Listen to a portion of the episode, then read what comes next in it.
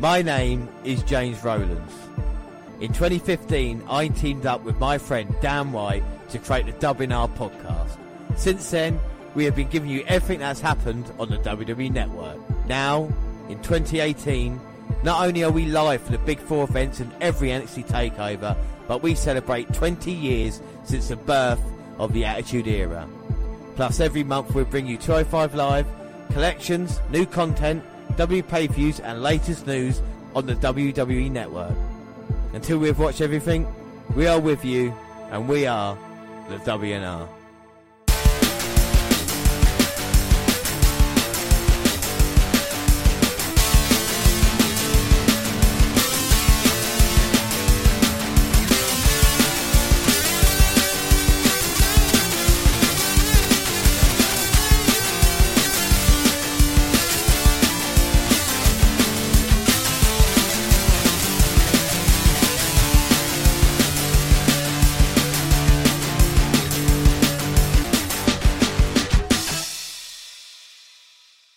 Yes, hello, I am James Rowlands, and as always, I'm joined by Dan White.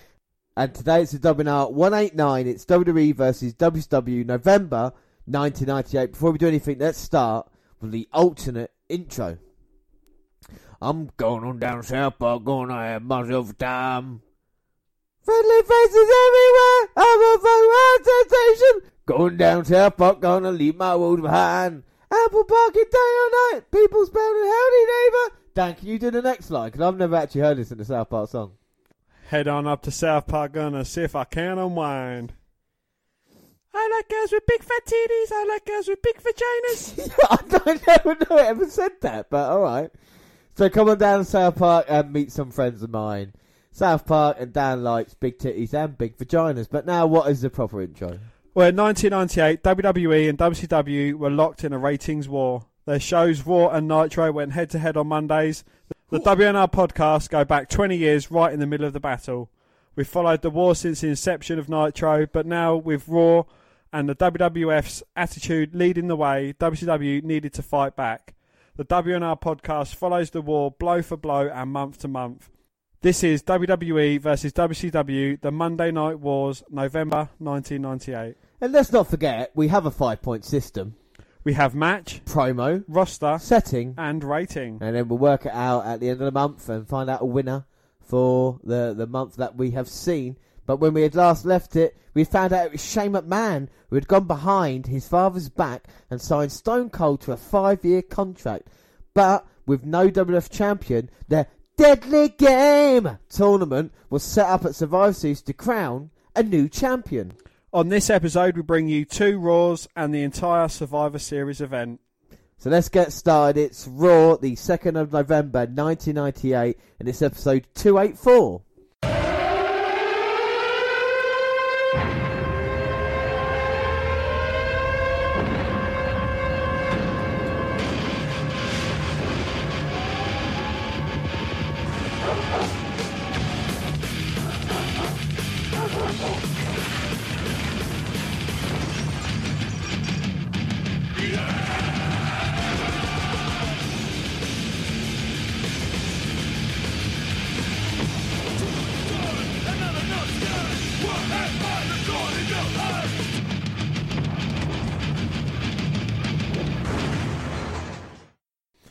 Raw recovered from last week with a 4.8 off of a 4.7 and a 4.9.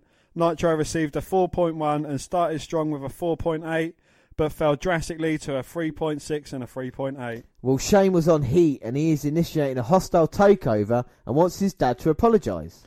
They start off with Shane coming out. Apparently, Vince is not here. The day after the Survivor Series, Austin will get his title shot live on Raw, and he introduces the Rattlesnake, and the fans explode. Well, a limo pulls up in the garage, and Vince has arrived after all. Right as Steve is about to speak, he's interrupted by Vince, who taunts the crowd about wondering whether or not he would be here.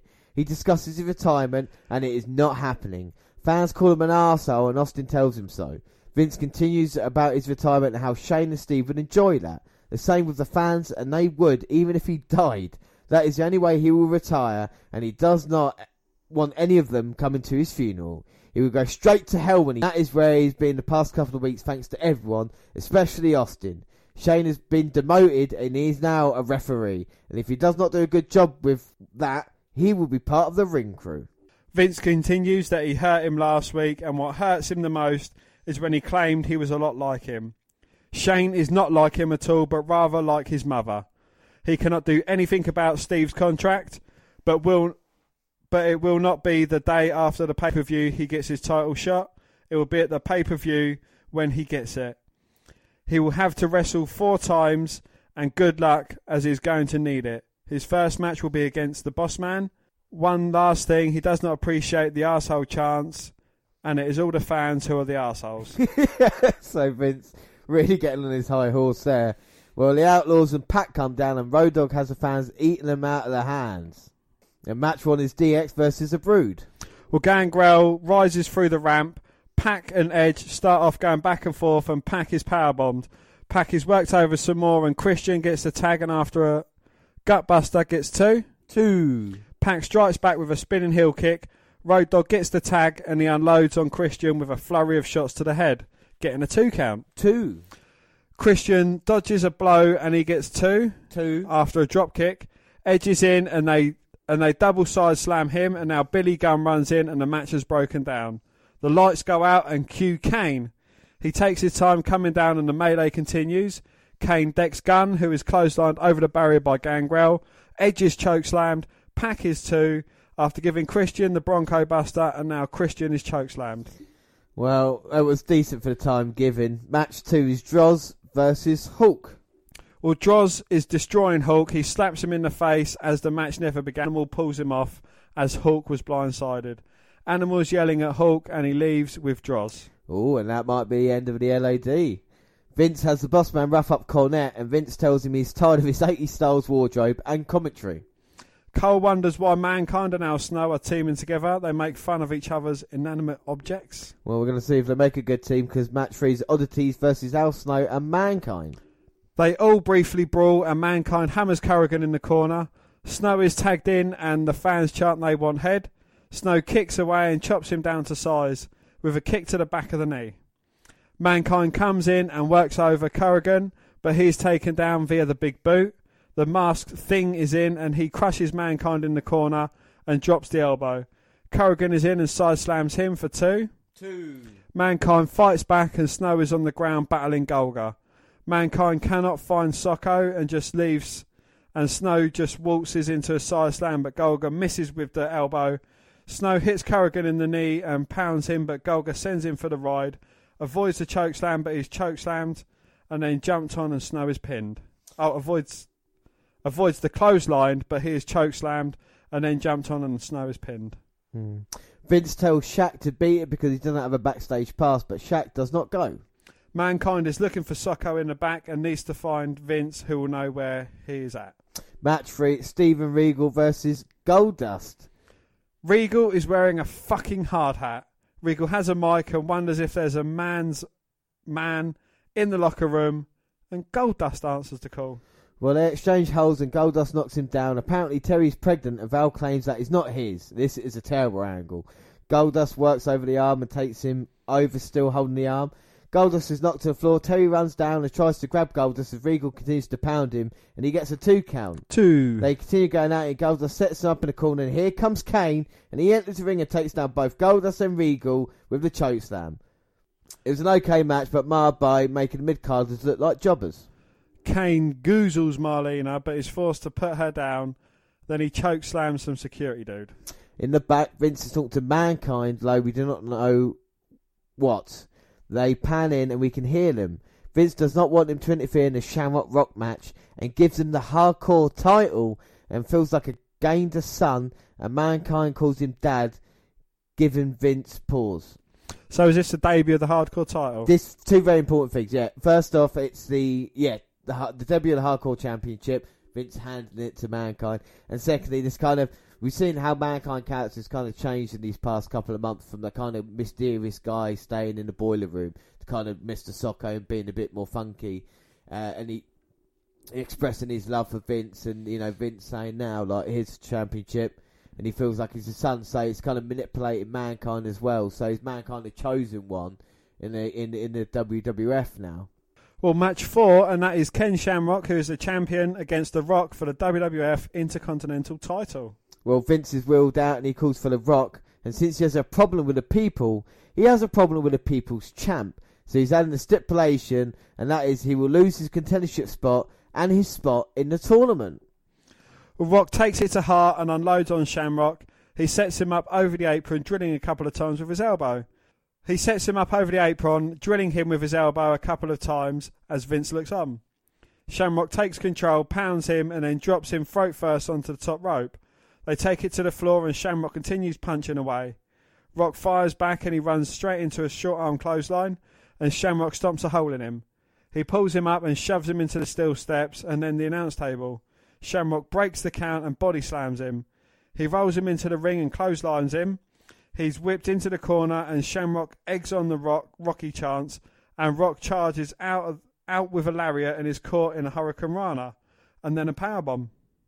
Well, ankle lock time. Rock is able to get to the ropes and reverse a whip, and they clothesline one another. Both men are down. Rock lays over on the top of him and he gets two. Two. Rock fires off another. Down. Rock lays over the top of him and gets... Just read that, didn't he? Rock fires off rights and lefts, connects with a swinging neck breaker and gets 2.5. 2.5.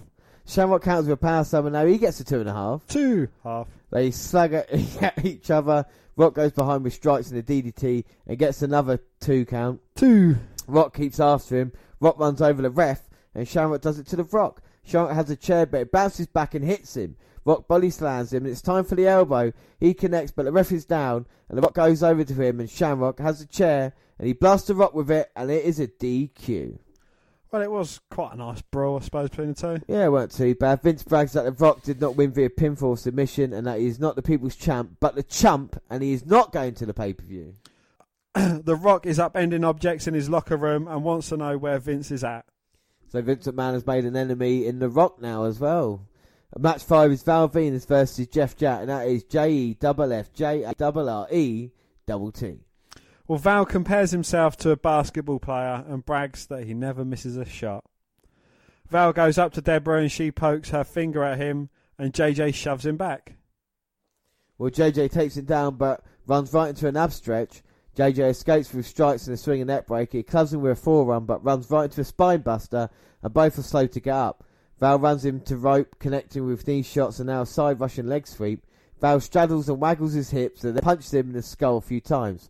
Val goes up and a blue blazer crutches him, and he and Jeff Jarrett stomp a hole in him. Well, police have arrived at the arena, and Vince is telling the police that The Rock has threatened his life and wants him taken away. Match 6 is Headbangers versus Mark Henry and D'Lo Brown. Well, Headbangers are dressed like the Outlaws, but with dumbass shirts, and the other says, "I am with dumbass." Okay, Henry and Brown have controlled most of the match, and Thrasher is dumped face first on the apron. Now they double team Mosh. Brown body slams him and gets 2 after an elbow. 2 from the middle rope. Mosh is sent into the corner but gets his foot up. Still he's able to stay on the offensive. Henry gets the tag and Mosh hammers him, but it's caught and squashed, and he gets 2 after a big leg drop. D'Lo is back in and misses from the top rope. Headbangers double suplex and then clothesline Henry, and D'Lo is launched with a flapjack, and Thrasher leaps over the top, crashing into Henry. The light goes out, and here comes Kane. They stand side by side, and he shoves Mosh into a big boot, but cannot escape, and both are chokeslams. Well, I think this is making Kane look like an absolute monster. And one of the favourites heading into the Deadly Game tournament as well. And we see The Rock getting handcuffed and carted away by the police. And Vince McMahon wanted this, and he hates the people, and he hates the people's champ. And he's there mocking The Rock as he gets carted away. And the police taken away The Rock as Vince McMahon is smirking. No, James, he hasn't got a cigarette in his gob, he's just got a smoke because The Rock is out of here. Well, Vince keeps calling him a chump as he's taken away. Well, here comes Owen Hart, and he apologises for what he did to Dan the Mustache Chevron. He did the honourable thing and retired, and he came all the way from Calgary to hear what Dan had to say. He comes out with a neck brace on, looking a bit sad. Dan does not want an apology and calls his blue blazer outfit ridiculous. He wants Owen to look at him and calls him scum. Owen shoves him down and then clotheslines him. Steve Blackman runs off. Owen is still claiming he is retired. Dan is being carted off, and Owen and the Blue Blazer beating up Blackman. Jeff Jarrett is clearly in disguise there, and that is JEFF JARRET.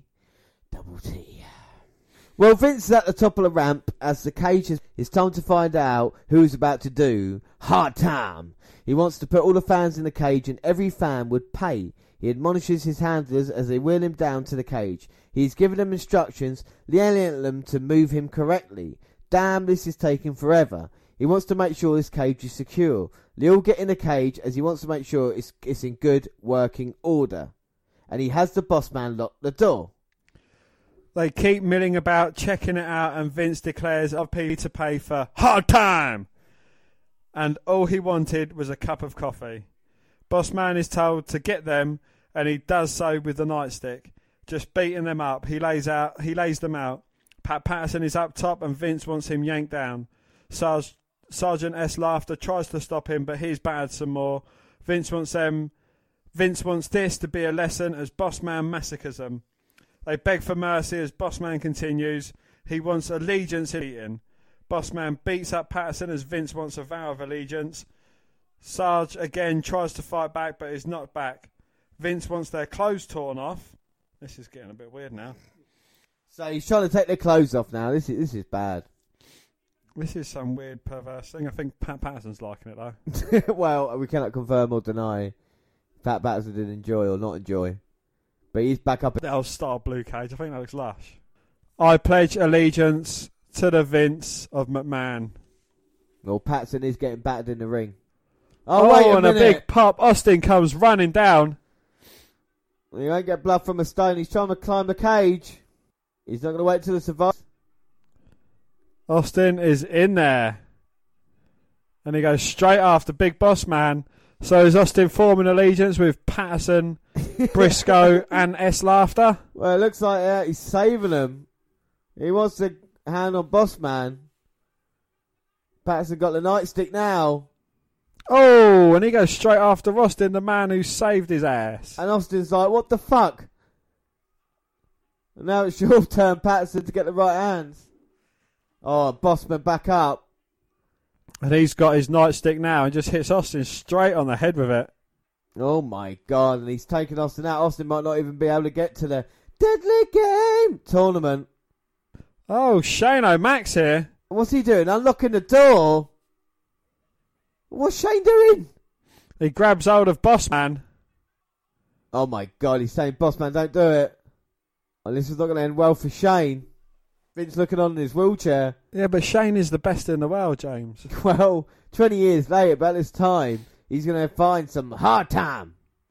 Thumbs up or thumbs down? Thumbs up, and he tells Bossman to get out of there. He doesn't want to see any harm come to his son. Well, Vince showing that he's still... And Shane's in there. And...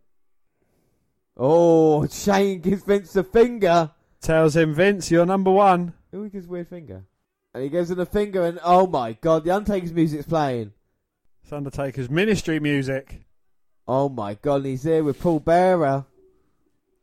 And the Phenom coming out here. Of course, he's in the Deadly Game tournament. And the Undertaker's cage. And he wants retribution on Austin. Well, he slams the door shut. Austin's finally up to his feet. The door opens itself. And now Austin with the right hands to Undertaker. He's unloading on the dead man, but Undertaker turns it round, puts Austin in the corner and starts punching away at the midsection and a big right to his head. Irish whip to the other corner. Austin with the elbow up. Now he's fighting back. Now he's stomping the mud hole. Telling the Undertaker he's number one. Big right hand, shoulders to the midsection, but again Undertaker's fighting back. And now Austin taken down with a headbutt. Well, the fans want Austin to get back into this, but Undertaker beating him down. He might have signed a new contract, but he's been beaten down by the Boss Man, the Stooges, the Undertaker. Vince just looking on. The lights have gone out. Well, we've seen what he's been doing all night long. Kane destroying everybody. Now he's coming out here after being betrayed by Paul Bearer and the Undertaker. It's Kane! It's Kane! Well, I got to think Kane's got to be my favourite going into the Deadly Game tournament. or both Undertaker and Austin are just stood there watching, seeing what Kane's actually going to do. Oh. And Kane has set the cage alight. The cage is on fire. Oh my God, they're all fighting. The cage is on fire. As we go off air, what official that is. And both Kane and Austin are beating up The Undertaker. And that is it. But we get extra attitude. Ooh. Oh, and Austin's got Boss Man's nightstick and he's beating him up. As Austin tips Vince out of his wheelchair. And Vince McMahon standing in the ring with Austin. Is Austin putting his hand out to shake it? Or is he going to form an allegiance with Vince McMahon? Well, he shakes the hand of Vinnie Mac, tells him he's number one, and drops him with a stunner. So up next, it's Raw, episode 285, November 9th. Well, the go-home show last week helped set the stage for the pay-per-view after a lame week prior. I still don't like the tournament idea, but it is growing on me, as they did set up some nice drama with The Rock and Austin. It's nice to see The Rock is getting a push against Mankind as they go back and forth. We will see what they do with Kane.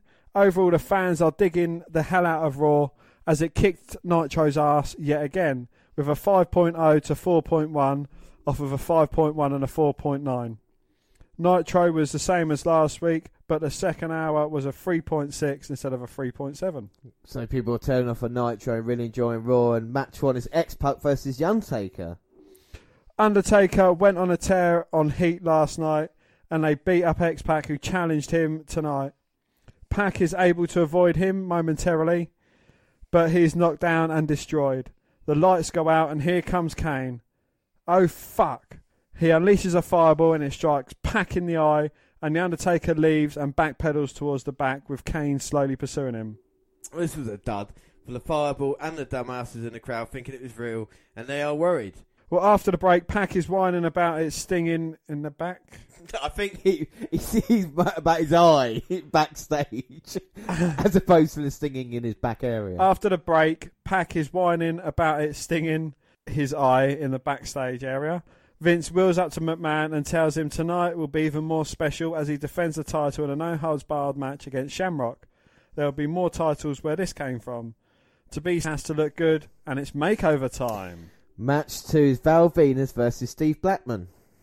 Terry runs behind him like a lost puppy. On Heat, Val honestly looking like he's on meth. It cannot be his child, as he had a vasectomy. Terry stalks him and is sent to the back. No more misogyny. Well, Blackman comes down and he beats the shit out of him. He has controlled the first 2 minutes with shot after shot. He covers him for two, then body slams him. Steve drops the elbow and is nearly tossed to the floor. He holds on to the ropes and gets back into the ring. Val knocks him down and he goes up hitting the crossbody, but Steve rolls up on top, getting two. Val comes back with a shot and a Russian sweep. Terry runs down and nuts him, and now the Blazer and Owen run down and beat up Blackman. Val was owned throughout the match. Well, talking about makeover earlier of Mankind, he's getting his goatee shaved and his hair cut. He is praising Vince and wants to hug him. Well, match 3 is Road Dogg versus D'Lo Brown versus Mosh. Shane is the ref, because you remember what Vince said last week? That Shane would be a referee now, remember that? I remember. He rings the bell before the last participant is down, and all three go at it after Brown and Dog pound each other. It's a typical triple threat match as they hammer each other. Brown tosses out Mosh after team with him against Road Dogg. He suplexes Road Dogg and celebrates. Mosh comes in the back door and drops a leg, and this guy is very gay. Mosh comes in the back door and drops a leg, and Brown breaks up the count, and now both again stomp at the hole in the Road Dogg. Mosh misses a leg drop from the top, and Brown misses a frog splash. All three are down, and at 7 they're all back up, and it's a slugfest. Now Road Dogg takes them out and clotheslines both, but he runs into a powerbomb from D'Lo, and Mosh leaps into Brown, getting the win. Billy Gunn clears the ring. Oh, okay, it sets up the title bout at the pay-per-view. Well, Mankind's just getting a pedicure as he talks about Socko. And match 4 is Goldust versus Jeff Jarrett, and that is JEFFJARRET. Well, Terry runs after him as he tries to woo him. Woo! He tells her that he's been following him around and that he's been a bad girl. He continues that she needs to forget the name of Goldust and get on the jet and leave. She leaves. The fight goes to the floor with Jarrett hammering away. He hits a crossbody after they get back in the ring, and Goldust rolls on top, getting a two. Goldust gets his feet up after a whip into the corner, and after an atomic drop, clotheslines him to the floor. Goldust heads out straight after, has him up, and drops him straight down onto the steps. Deborah tries to use her charms on Goldust, and it works as Jarrett blindsides him. Back in the ring, he fucking telegraphs the backdrop and is uppercutted and nearly pinned after a bulldog. He mounts and pounds him in the corner with 10 shots. He sets him up for the nut shot. Deborah intervenes, and Goldust unzips his top and then grabs Deborah, kissing her now. What's her now? And then grabs Deborah, kissing her, as now she sells it well, and Goldust turns right into a guitar shot. It's a decent brawl ruined by, again, an overbooked end. The Rock has arrived. He has to beat Mark Henry or he is fired. Cole has talked to The Rock. He doesn't like being crossed and will lay the smack down on Henry's fat ass. After he leaves, Goldust runs down Jeff Jarrett, that's Jeffjarre, and just pounds the ever-living shit out of him. Blue Blazer runs him over right after before, and now Jeff Jarrett returns the ass-kicking favour. Well, match 5 is Ken Shamrock versus Mankind, who is the champion for the WWF Hardcore title. Shamrock takes him down with a shoulder tackle and then drives his knee into him. Mankind takes off his shoe and wallops Ken. He hangs him upside and crutches him with a running knee. Oh, Mankind is wearing a tuxedo. On the floor, Mankind goes for a suplex but is rolled up and nearly pinned. Now Shamrock is using his shoe and then the hardcore belt and knocks Mankind off the chair as after he was knocked into it. Mankind is running to the announce table. Some fans chant for Socko and Kenny taunts them. Mankind dumps him over the announce table and kicks and punches him. Mankind slides his chair and then Shamrock into the ring. Oh, that must be a big ring. Mankind takes an hour setting up the pile driver and he is backdropped onto the chair. Now Shamrock is back on the offensive and he clotheslines Mankind to the floor. Mankind reverses the whip right into the steps. He covers him, getting two. Shamrock is pushed over barricade where the fight continues. Shamrock dumps him with a back over and chokes him out with a cable. Shamrock thrusts him into the steps and then into the side of the ring. Follows up with a belly-to-belly suplex. Mankind comes back with a chair shot to the back and then a DDT into the chair. Mankind gets a near fall and now the fight heads up the ramp where Vince is watching and Mankind is back suplex off the steel of the ramp. Ken covers him and gets a 2.75. 2.75. Shamrock runs at him with the chair but he's backdropped. Boss Man whacks Shamrock with a nightstick and Mankind falls on him, getting the pin. Well, not much wrestling, but fun with another screwy ending. Austin has come down, he is happy about his new 5-year contract, and he mentions Shane overstepping his bounds and reinstating him. It's been easy as he's not had to bring in Zambonis and cement trucks, but Vince is a yellow bastard, and none of his little plans will work. Bossman comes out and assures him they have plans for him, and they will work. He's being paid well to beat his ass and put him in a wheelchair. They jaw back and forth. Austin does nothing, keeps telling him to bring it on, and the boss man keeps repeating the pay-per-view is where it will happen. And Austin is willing to beat his ass for free and tells him to get his ass to the back. Austin pounds some beers just for the hell of it. Rock is getting beaten up and Vince states that it was not his fault that The Rock got beaten down. If he cannot compete, he will be unemployed. Well, match 6 is Al Snow versus Tiger Ali Singh. Well, Tiger does not think that Al is worthy of fighting and forces Babu to face him. Deborah comes down to watch as Jeff Jarrett, that's Jeffjarre, is facing him in the first round of the pay-per-view. Babu starts off by begging for mercy but pokes in the eye and now he's getting dismantled. Deborah's head as Tiger now attacks Al but he gets knocked down. Al hits a snowplow but sees what Deborah has and Tiger then crushes Al from behind and he loses. Deborah leaves head behind and leaves. It was a bad... Yes, but it is a bit of angle advancement. And we get a Sable workout video to prepare for a match at the pay-per-view, complete with porn music. That's what I guess what porn music sounds like. Yes. Rock is still laid out as Bossman was sent to check on him and Vince gloats. Well, match 7 is The Brood versus Kane. Kane is having his way with Edge, but is clotheslined to the floor. Kane lands on his feet and pulls out Edge. See? It is a one-on-one match. Edge is shoved into the barrier and then dropped throat first onto it. Edge is rolled back into the ring and he tries to fire off some shots, but it does not last as Kane continues to hammer him. Gangrel and Christian try to help, but to no avail. Edge is tossed onto the top rope and then on top of Gangrel. Kane goes to the floor and nails Kane. Edge looks like a chump and he is falling low. Kane then tombstone piles them together. They were DQ'd and has gasoline.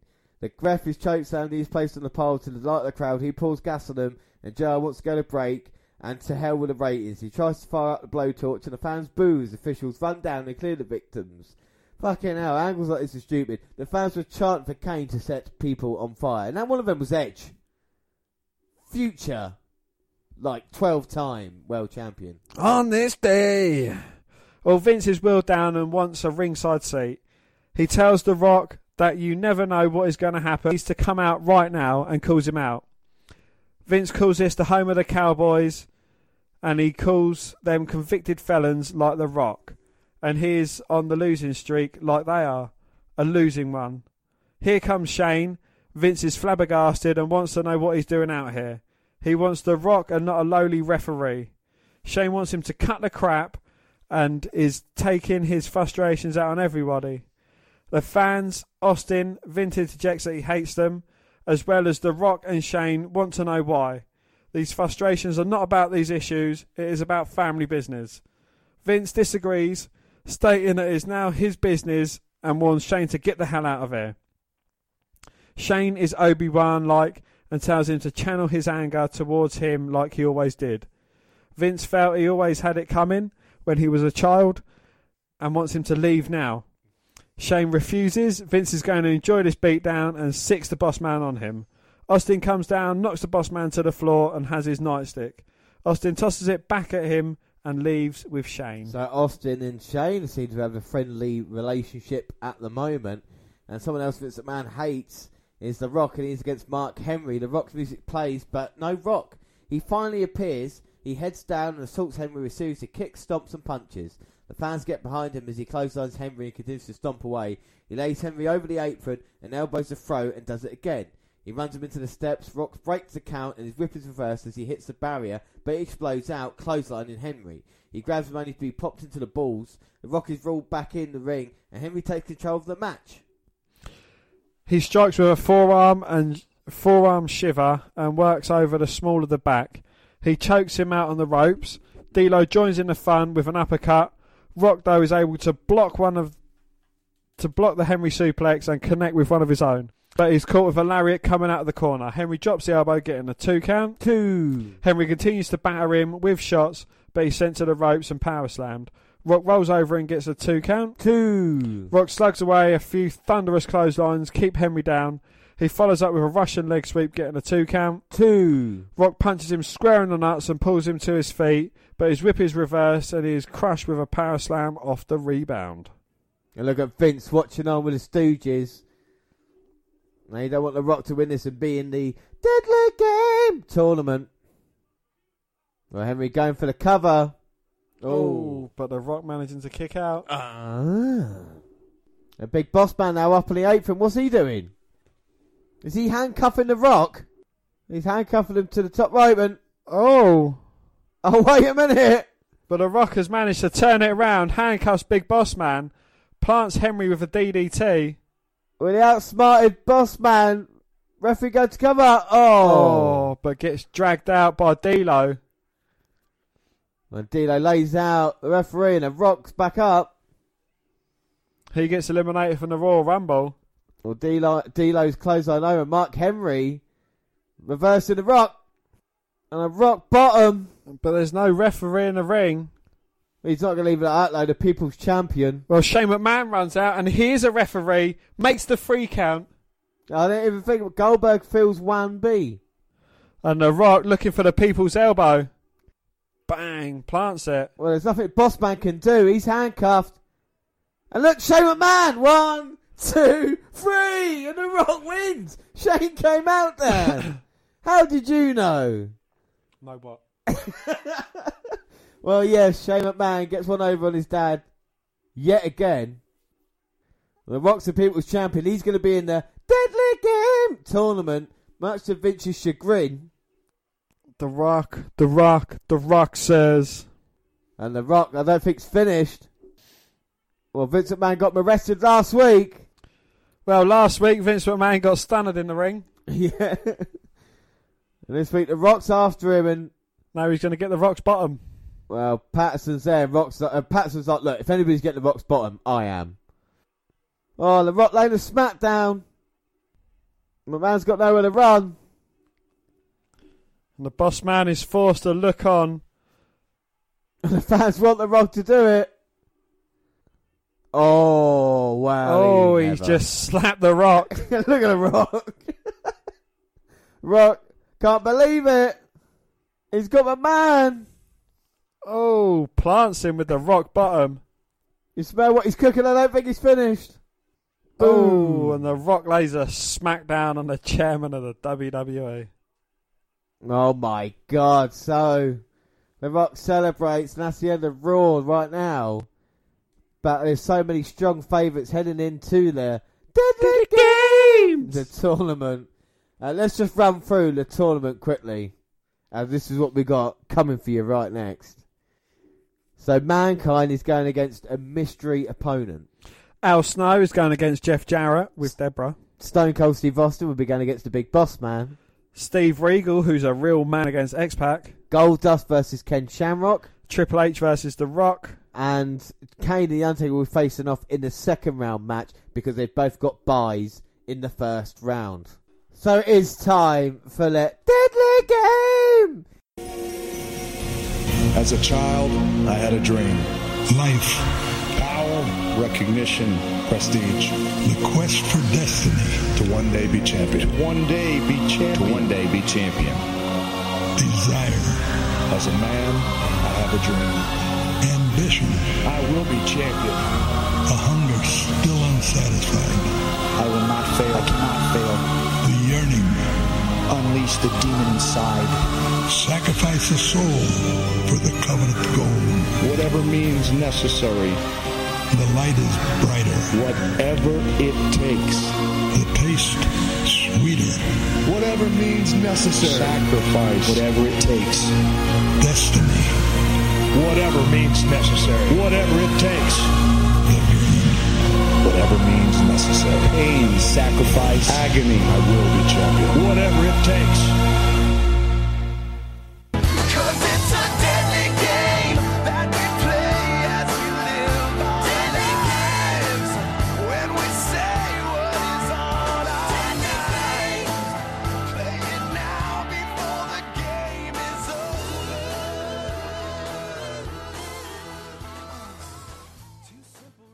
It is Survivor Series 1998. It is the 15th of November, and we are at St. Louis, Missouri, in the Kill Center. There's about 19,322 in attendance. Of course, Jim Ross and JR on the commentary. Pay-per-view buy rate, Dan? The pay-per-view buy rate was a 0.89. Which is a brilliant thing to have. And a dark tag team match was the Hardys, Jeff and Matt versus Too Much, Brian Christopher and Scott Taylor. We'll miss you, big man. But what a night it is going to be. And of course, we talked about the Deadly Games tournament and what we got to look forward to first round matchups. I mean, I can't wait until the start of the second round to see Undertaker versus Kane again. And that's basically where it all began. If we go back to the night after Breakdown in September with Undertaker and Kane double choke slamming Austin and pinning, and the night after Vince not declaring who the champion would be. We saw all the shenanigans at Judgment Day with Austin being fired. But tonight is one of my favourite pay-per-views of all time. Not match quality-wise, but just entertainment as well. You know, we are thick in the attitude, and we're getting the... there's the tournament bracket, and as we spoke about. So we've got Stone Cold versus the Boss Man. We have... X-Pac versus Regal. So they'll face the second round. Jarrett versus Al Snow. We got Mankind, and we don't know who his opponent is, and they'll face off in the next round. We got Goldust versus Ken Shamrock. We got The Rock versus Triple H, and they'll face off in the next round. And Kane's got a bye. And so's The Undertaker, and they're facing off in the second round. But there will be the women's titles on the line here tonight as well, and of course the Tag Team Championship. So there's lots to look forward to. Boo. Boo. Mr. McPants. Tim. And McBall chair with the boss man, his hired security, and of course the Stooges. Pat Patterson, Gerald Briscoe and Sergeant S. Laughter. Well, they've had a lot of problems recently with The Rock, with Stone Cold and with his son Shane. Well, in the past couple of weeks, Vince McMahon's been stunned, he's been rock-bottomed and he's been people-elbowed. But he's guaranteed everybody tonight there's going to be a new WWF champion at Survivor Series. So Mr. McMahon's going to give us the introductions. Oh, so Mankind coming out here, and we've seen on Raw, like I said, the past couple of weeks as well, the he's having a corporate makeover. He had a goatee cut, you know, his hair cut as well. When Tuxedo being awarded the Hardcore Championship, he is maybe the chosen one, in, you know, the corporate chosen one to maybe go all the way, but we don't know who his opponent is.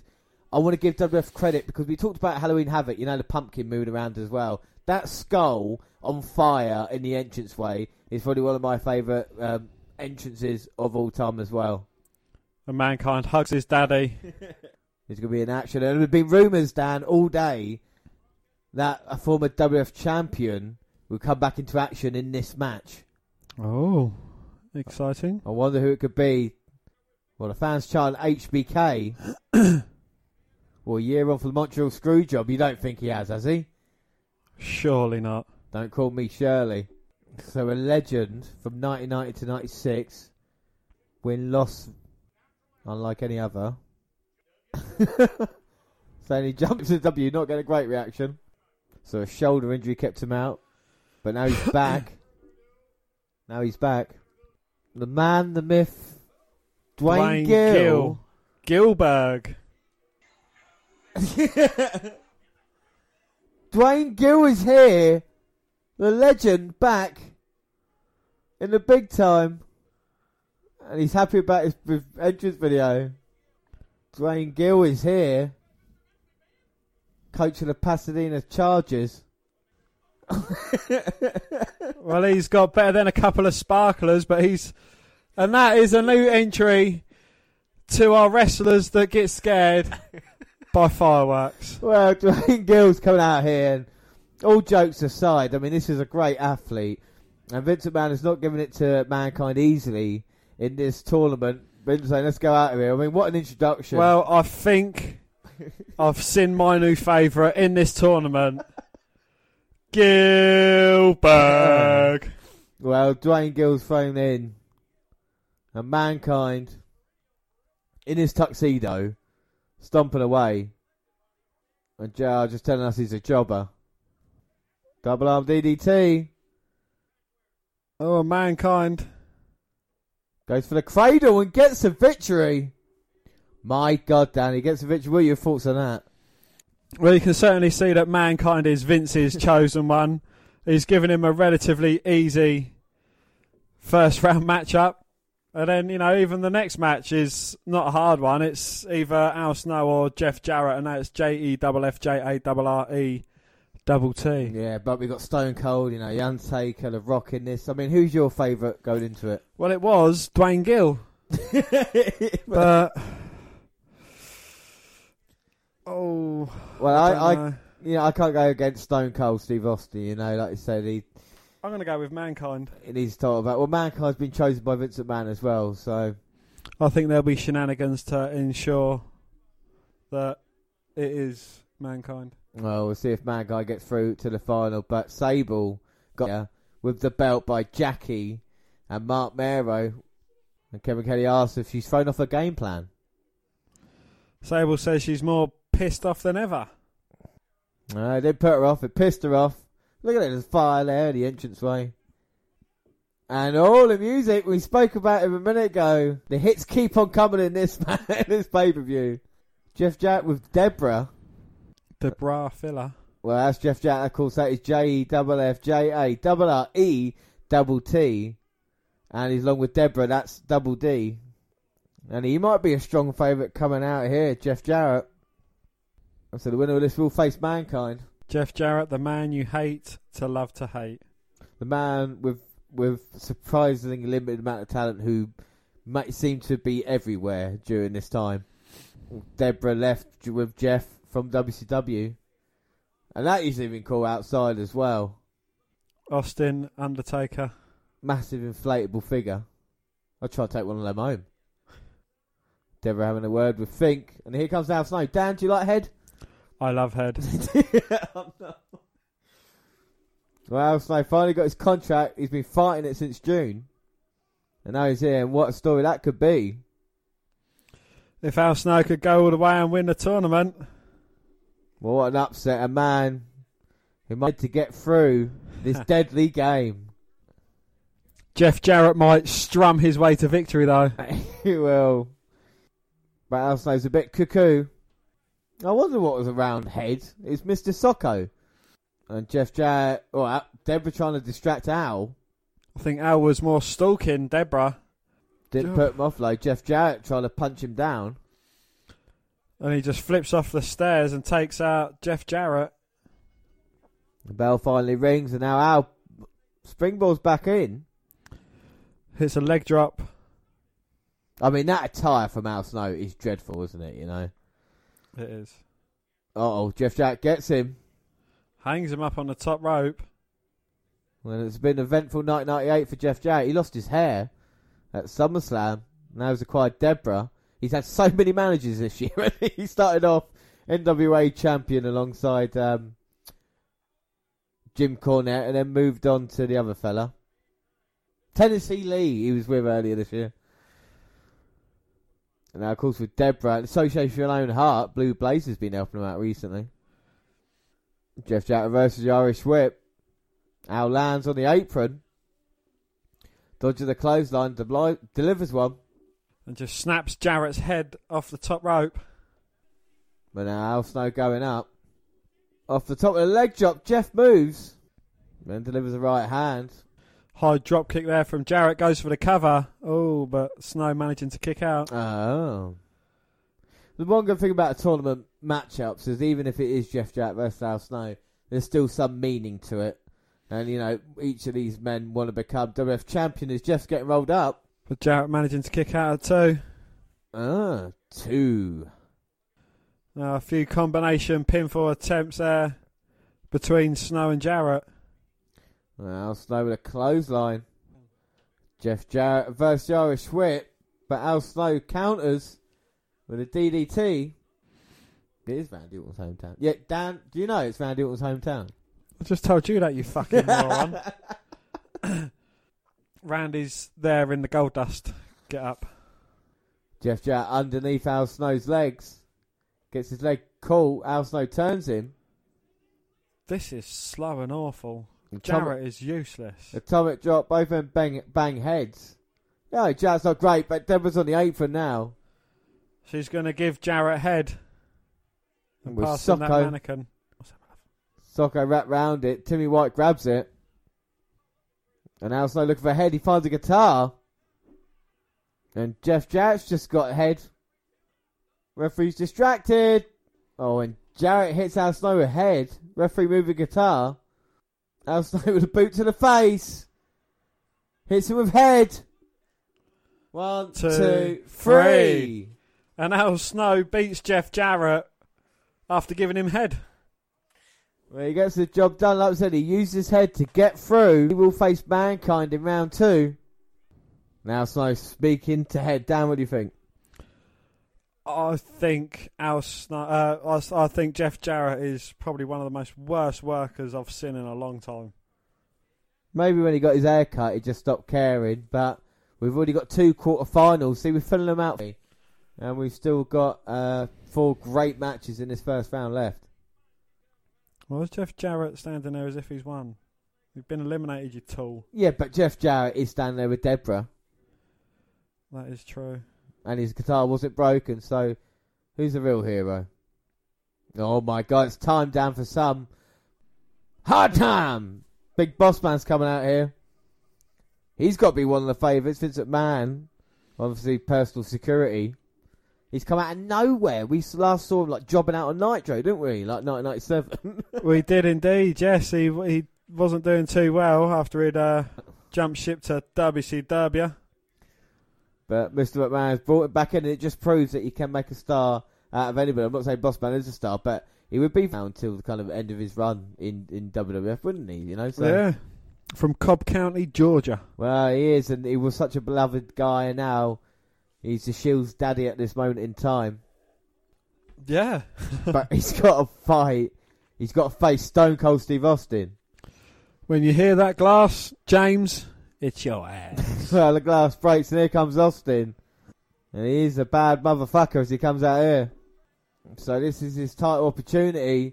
He's been looking for this since September. Boss Man comes out to meet him. Austin cuts him off almost immediately. Tussling about, throws him into the ring apron. Oh. Irish whip to the stairs. Austin means business tonight. It's great, isn't it, how early we see stars like Stone Cold Steve Austin on the pay-per-view. We watched it for 20 minutes. And now Stone Cold brings Boss Man in. Big right hands.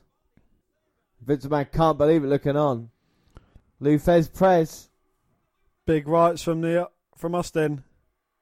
By 1, 2. Oh, Boss Man managing to kick out though.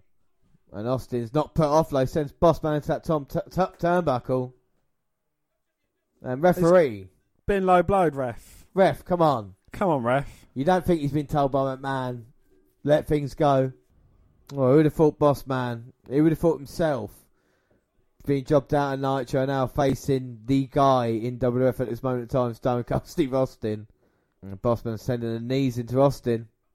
And he blames Austin for ruining... I mean, is he right to blame Austin for ruining the McMahon family? I think it's down to himself. Vince McMahon screwed Vince McMahon. Yeah, well, a year on from that. So, you know, like I say, it's been a year since he screwed Shawn Michaels. But has he been treating Shane McMahon wrong? You know, is there discontent in the McMahon family? Is it all thanks to Austin? Has it become more personal now than that? You know, it's bled from him not wanting Austin as WF champion in his company to now ruining his personal life. Well, you know, if Vince McMahon played ball, everything went as it should, we wouldn't have had as much entertainment. Well, that is true, and Austin is fighting out now. And the fans always love him because of it. Austin won't back down for a challenge. Ooh. Irish Whip looks to lower his head, but Boss Man catches him, hangs him up on the ring ropes. And now he's going to go second time. No, goes under. And delivers a big uppercut.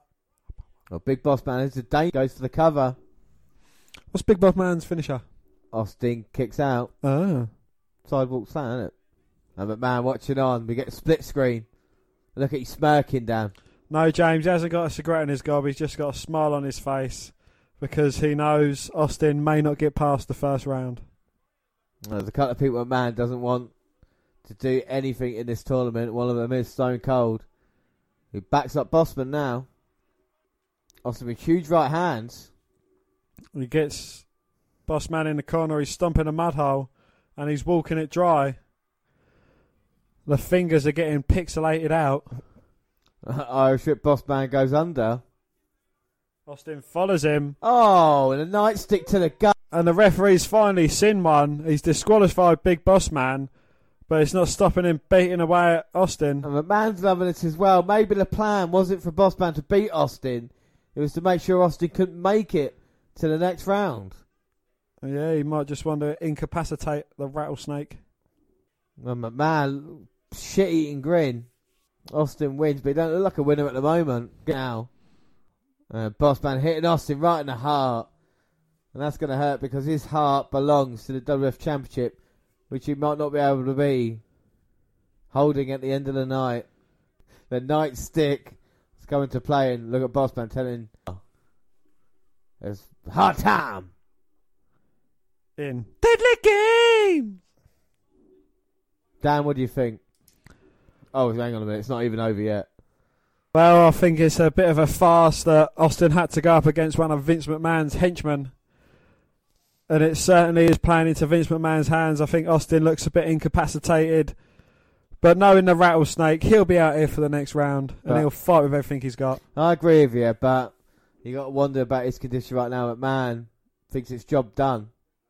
So what did McMahon say when Michael asked him, well, Austin's advanced? Vince McMahon said, do you think that's advancement? The night is young. The night is very young. Where's McMahon? Got another master plan involved. Well, Austin's going to have to face either the man's man, Steve Regal, or X-Pac. So it's not going to be an easy path for Austin. Not at all. Austin's in serious trouble here. And we have got the man's man coming up soon. Very soon. And it's reported that Austin may have internal injuries. I'll definitely say he's bleeding internally. X-Pac. So it's time for X-Pac to make his way out. The European champion. X-Pac. Well, they outlived the nation, didn't they? They outfought them in the war. And now they've been feuding with people like the Brood. The Dicks have been a little bit quiet, but X-Pac lead the charge here. It's a huge opportunity tonight for X-Pac in this to actually go on and become WF champion. Do you think he could go all the way? I doubt it. You know, X-Pac's just a fist tournament. Oh, I don't know, Dan. He did beat Razor Ramon once before. He can cause upsets in this one. The fans do like him. He may be the dark horse. X-Pac's got the fans behind him. Got to listen to this entrance. Yeah, of course we are. Well, that's the whole point. That's what we're doing. Up next, it's the man. It's the one and only. He's a man. Such a man. Such a man. He's a real man's man. He's a man. Such a man.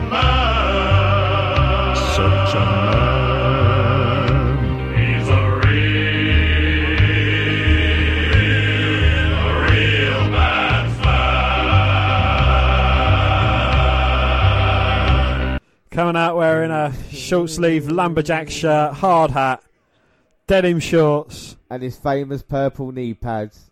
He's a real man's man. Such a man. Such a man. Greatest gimmick ever. He's a real man's man. Look at his chopped wood. Lifts up bags of cement onto his shoulder. And the king likes the song. We all like the song. I love the song. And we're going to keep listening to that song as this goes on because it's such a great song. He's a man. Look at William Regal. Such a man. Such a man. He's a real man. Real man's man. So we started off with X-Pac told Regal to go suck it. And Regal could definitely wrestle. Got caught with a huge kick there.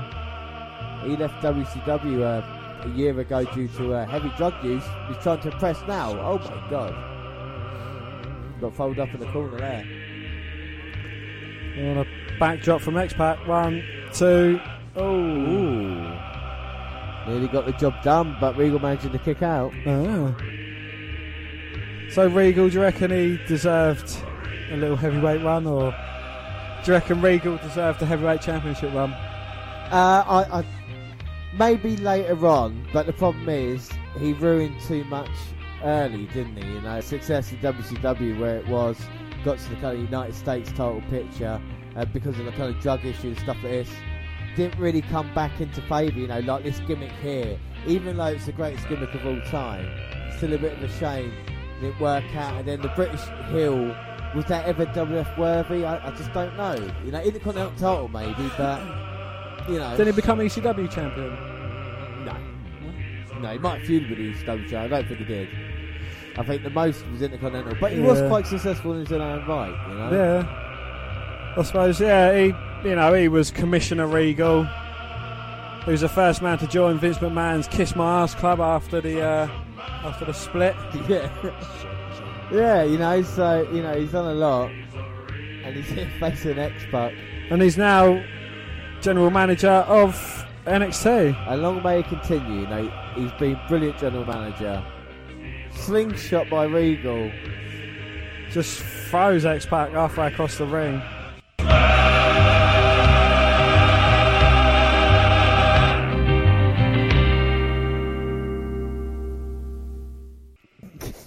And he's going to try and finish off X-Pac. Jumping on his back. Timmy White checking him. And look at that submission now. The regal stretch. He's making him into his own bicycle. That's fucking serious trouble. So now Regal's got the submission. That's like trying to move it around. Regal with gut wrench throw though. Goes for the cover. Two. Oh, but Pac managing to kick out. Ah. Well, Mr. McMahon looking on. And this is going to be interesting because the winner of this, of course, faces Stone Cold in the second round. I don't fancy Austin's chances if he's got to go up against the man, the real man's man. Such a real man's man, you know. He is such a man. Denim shorts. You can't. No normal news you can get away with that. Apart from a real man's man, you know. Look at the way he's just put the submission on X-Pac. X-Pac managing to turn it round though. Can he escape? He's turned it into a sort of a Boston crab. And X-Pac now getting a little bit angry, fighting back now. Regal. Irish whip. Throws Regal into the corner. Looking for a high Bronco Buster. Regal moves out of the way. X-Pac's folded up on the floor. And X-Pac might be in serious trouble. We know about his neck injuries, and Regal will have scouted that. Suplex picks him up. Just plants him on the top rope. And now Regal, oh my God. Double arm throw off the second rope. Going to go for the cover, taking his time. X-Pac managing to kick out. Kick out. Regal now with submission back in. He's such a manly man, William Regal. He's a man. He's up with Alex Wright. The man and the dog. Oh my God. We've had so much response from Alex Wright and his massive penis, but we're going to focus on William Regal and his tight jeans here tonight. Being the most manliest of mans.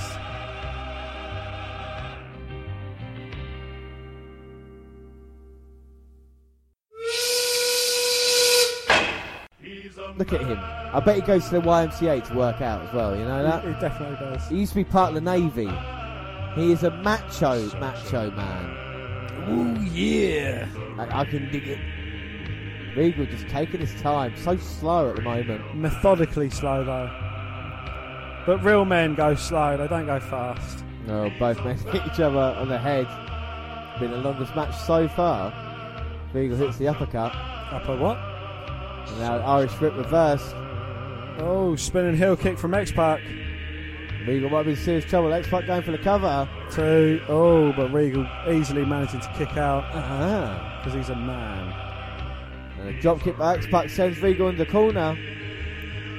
X-Pac looking for the Bronco Buster. Hits it. And Regal in all sorts of trouble now. Suplex from X-Pac. Looking to go up top to try and finish this one. And he's feeling it right now. Oh, but Regal's recovered. Bounces against the ropes. Crotches X-Pac on the top rope. Sends him crashing to the outside. And now Regal going after X-Pac. X-Pac with a suplex to Regal. Now he's going to punch him away. And the referee can't. Oh, no. That means the song finishes. The match is over. Well, both men have been counted out. Both men are out of the tournament, I guess. Oh, my God. And you know that? Austin gets a bye. Austin's bye to the semis. Oh, McMahon's saying get overtime.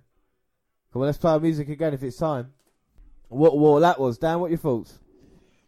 It was a war between a real man's man and X-Pac. Well, Vince McMahon wants overtime. Vince wants a winner. Here comes this laughter. Going straight to Howard Finkel. Well, this match is going to continue to a 5-minute limit now. Anything to stop Austin getting an easy run. And McMahon very happy about it. And X-Pac saying he can't continue. Weren't X-Pac the one punching away at Regal? Yeah. Maybe he's tweaked his neck again. Regal's back in the ring because he's a real man's man. Or X-Pac's leaving. Are they going to declare Regal the winner or... Well, it is a last man's man standing match. No, it's done. Regal's going to go after X-Pac because he's a real man's man. And McMahon is furious. Austin gets a bye. And that wasn't in the plan tonight. That wasn't in the master plan for McMahon. The McMahon master plan. And Count Out's going to face Stone Cold in the next round. So we know it's either going to be Undertaker or Kane in the semi-finals. We know it's going to be Mankind or House 9, but we don't know who's going to be in the last second round matchup. We've still got two first round matchups going. Here comes Ken Shamrock, the world's most dangerous man. He's Intercontinental Champion, so we've seen the IC Champion, we've seen the European Champion, and we've seen the Hardcore Champion. Now, one interesting thing about Ken Shamrock in here in 1998 as well is he won the Intercontinental title over a tournament on Monday Night Raw when he beat X-Buck in the final, and he won the King of the Ring this year as well, beating The Rock in the final lap. So when it comes to tournaments... He's like me. Yes, Dan, he is like you. Well, yes, Ken Shamrock has won a lot of tournaments and he's ready to win his biggest one yet, the Deadly Game tournament. Well, if he doesn't win, then he's like you in tournaments. Well, we're going to see. He might win in 3 or 4 different occasions and lose. Well, here comes Goldust now and a much more reinvigorated Dustin Reynolds, as we've seen with a feud with Val Venus, turning them back to the Goldust character that we all know and love. He made his debut in November of 1995 in the WWF. He's former 2-time Intercontinental Champion as well, Dan, you know? His wife's pregnant as well, Terry. Mm-hmm. Or she said Val Venus gave it to him and then went to Goldust. Goldust told her to fuck off. That way, like she loses it falling off the ring. It's fine. Well, she could have given birth to a hand. We've still got that to look forward to as well. Yeah, we have. Goldust is here, and Goldust is falling around ringside and into the crowd. And speaking of Goldust in the crowd... There is a Goldust in the crowd, and it is young Randy Orton. And Shamrock has got a determined look on his face. I got to like Shamrock in this tournament. I'll go straight to work on Goldust. Nice calf kick there by Shamrock. You've got to be quick. Shamrock slams him down, knee to the face. I don't think we're going to see his win as quick as Mankind's. Well, Shamrock now just choking out Goldust, and you know, he's meant to be a good guy, but he's had a few negative reactions recently, feuding with people like The Rock and Mankind. And Shamrock wants to prove that he can belong. For a clothesline, Shamrock ducks it, catches him with a kick to the gut. Now Shamrock shot to the face, Irish whip. Goldust ducks the clothesline. Hits one of his own. Now Goldust slamming down Shamrock. Bang, high knee. Goldust got hold of Shamrock, slams him into the turnbuckle. Irish whip sending Shamrock into the corner, but he just runs out and runs right through Goldust. And that's what I like about Ken. He can take it up a level. He got, of course, got that kind of danger zone where he just snaps, throws Goldust into the top turnbuckle. And Shamrock wants to be Intercontinental Champion and WWF Champion. First time a man would done that since Ultimate Warrior. And he's feuding with Hogan at the moment. So, you know. Oh, what a year 1998 was. Wow. Now he's got a submission on Goldust, just wearing away. But the Dust managing to fight back, delivers a chop, but that just fires Ken Shamrock up some more, who delivers a couple of stiff kicks to the chest. Shamrock rushing leg sweep, goes for the cover. Gold managing to get the shoulder up at 2. 2. Shamrock's definitely been in the ascendancy in this match. Goldust hasn't really caught a break yet. The winner of this faces The Rock and Triple H in our next match. Look at Goldust now, showing a bit of fire. Big right hands, hurting Shamrock, sending him across the ring. Oh, goes to take him out, but Shamrock sidesteps. Goldust hits the ring post. And now Shamrock showing his angry side, just raining down with right hands. Now he's got Goldust. Looking to try and suplex him. Goldust holding on. Manages to reverse it. Sends Shamrock to the mat. That was nice as well from Goldust. Not been in this one, but with a huge opportunity on the line. Shamrock just been constant, big right hand. Shamrock thrown into the corner. Goldust looking for a monkey flip, but Shamrock takes him out. Goes charging towards him, drop toe hold by Goldust. Well, now Goldust's got him. Going to try and maybe powerbomb him. He's got him up. Shamrock fights out though, drops Goldust to the mat. Goes for the cover. Oh, Shamrock just managing to kick. Goldust just managing to kick out. Ah. Shamrock shot to the face, Irish whip. But Goldust hitting a bulldog in response. Now, big right hand by Goldust. He's setting him up in the corner. He's going to try and shatter Shamrock's dreams. This would be disqualification if he hits it. Jimmy Cordero say no. The jumps in front of Shamrock, protecting his nads. I think Shamrock might have moved him a little bit as well. He's on the second rope now. Shamrock coming off of a second rope Hurricane Rana. On these screens, he might have taken it up a level. If he hits a belly to belly. Okay, Shamrock's going to snap, and by snap it means Goldust's ankle. And he's got the ankle lock in middle of the ring. And Goldust has got no choice but to tap. Shamrock wins here. Dan, what are your thoughts? It wasn't a bad match, to be honest. You know, both men done relatively well. I think the right man went through. I've got to say, Shamrock's got to be one of the favourites now. He knows how to wrestle in tournaments. He's proven it this. And if he can take it up a level, then he definitely can. I mean, what a lineup is already shaping out to be. In the quarterfinals, not really had that many upsets at this moment in time. Well, what I'd say is probably match of the first round is coming up next, and that is The Rock versus Triple H. Michael Cole telling us Austin's refused medical attention. And like you said, Dan, earlier, Austin was going to find a way to fight here tonight. But do you smell what The Rock is cooking? He's got one up on Vince McMahon, who definitely doesn't want him through. Well, he smells what The Rock is cooking. He's got a chef's hat on. He's got an apron on. A lot of work's gone into that. A lot of work. But he's got on telly on the network. He's on our podcast. He is on a podcast now. 20 years later. Let's hope he's still alive. He didn't die of a heart attack. Well, The Rock's coming out now. Looking in great shape. He's got a kind of crowd behind him for the first time. Second maybe only to Stone Cold at this moment. Not many people get one up on Vince McMahon. Well, that's what Vince McMahon breaking you down and trying to halt your progress does to you. Unless you're right. The Rock says, well, James, give me some of that Triple H. Oh, yeah, DX music is playing. Rock and Triple H calls face off at SummerSlam in a classic ladder match for the Intercontinental title. Triple H had to give it up for a knee injury. But he's back here tonight and, oh my God, he's changed a little bit. Well, he's definitely got older. He's wearing a suit, spitting out the water. I don't know who he's like Gerald Briscoe, but here comes Triple H. And The Rock saying, come on now. They've got the fireworks out as well for him. Oh, JR saying he's not seen Triple H. So who's this man coming out here, Dan? Well, legend says that he's very good in the ring. Oh, it's Pat Patterson and Briscoe. Mr. McMahon. Triple H won't wrestle here tonight. So Mr. McMahon has told Gerald Briscoe he can fine Triple H for not being here. He's not competing. So there's going to be no forfeit then. Who's he going to be facing? Oh, Mr. McMahon found a replacement last minute. Big Boss Man. Oh, who is it? It's a Big Boss Man. He's been eliminated. This is not fair. Why is Boss Man changing the rules? And The Rock telling Earl he's not happy with it. Look at Boss Man. He's smirking, Dan.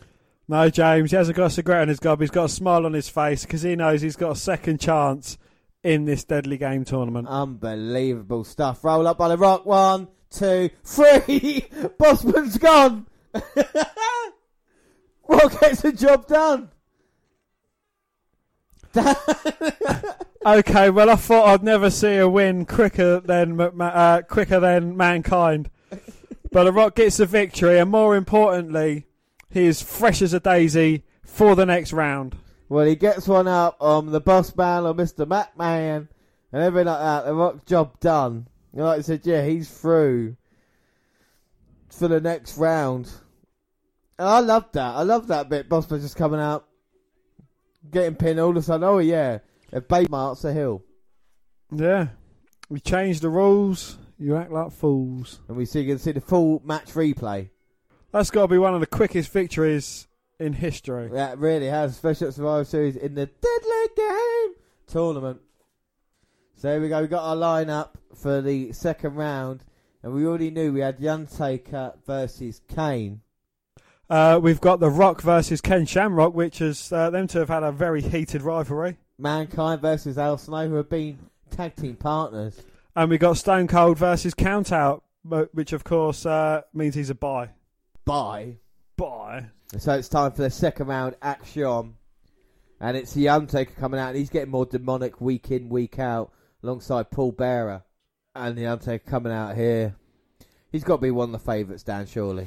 Don't call me Shirley, but either him or Kane Look, favourite to advance in this round. And what a tournament it's been so far, and what I hope it continues to be. So we've had one disqualification.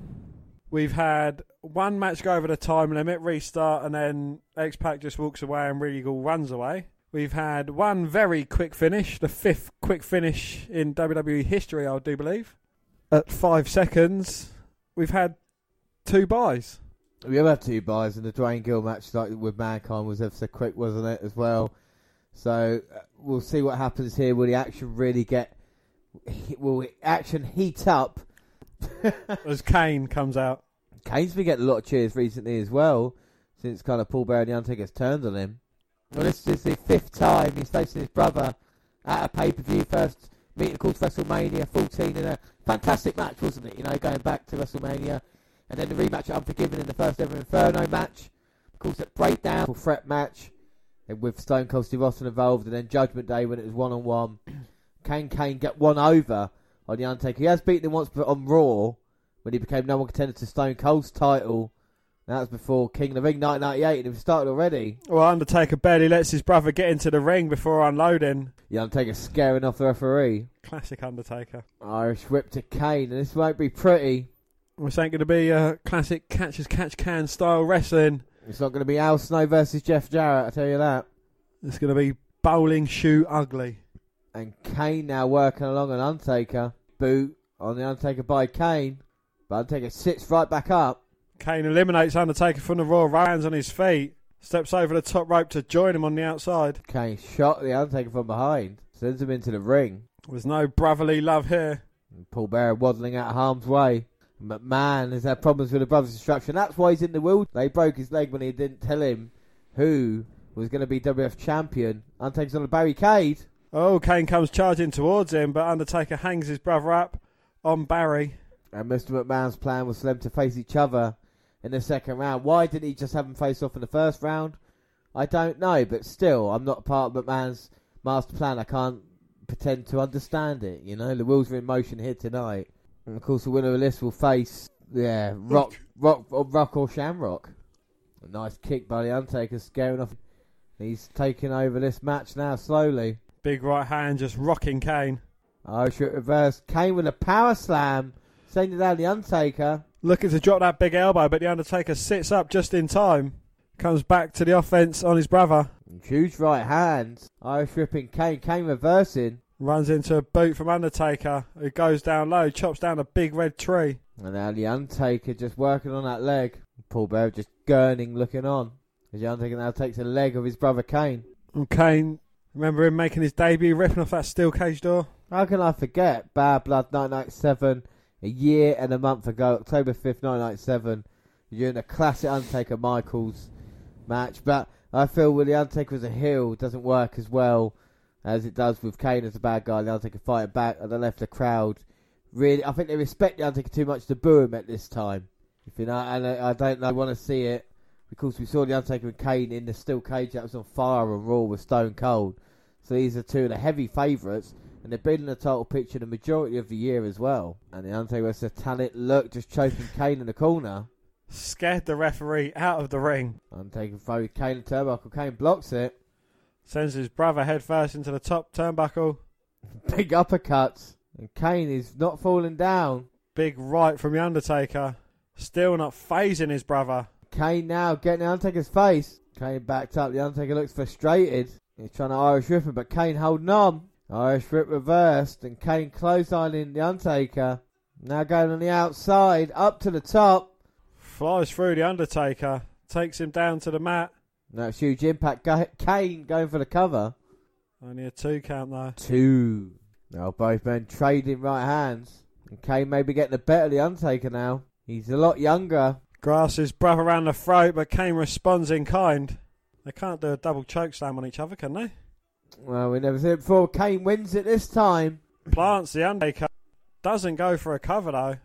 No, because he wants to end things now. Singing for the tombstone. Paul Bearer's on the apron. Oh, manages to get out of harm's way. Long enough for Undertaker to get up. Plants Kane with a tombstone. Goes for the cover. Balboa's holding the other leg so Kane can't kick out. And the Undertaker gets the victory thanks to Paul Bearer and his shenanigans. Well, Paul Bearer is definitely by the Undertaker's side now.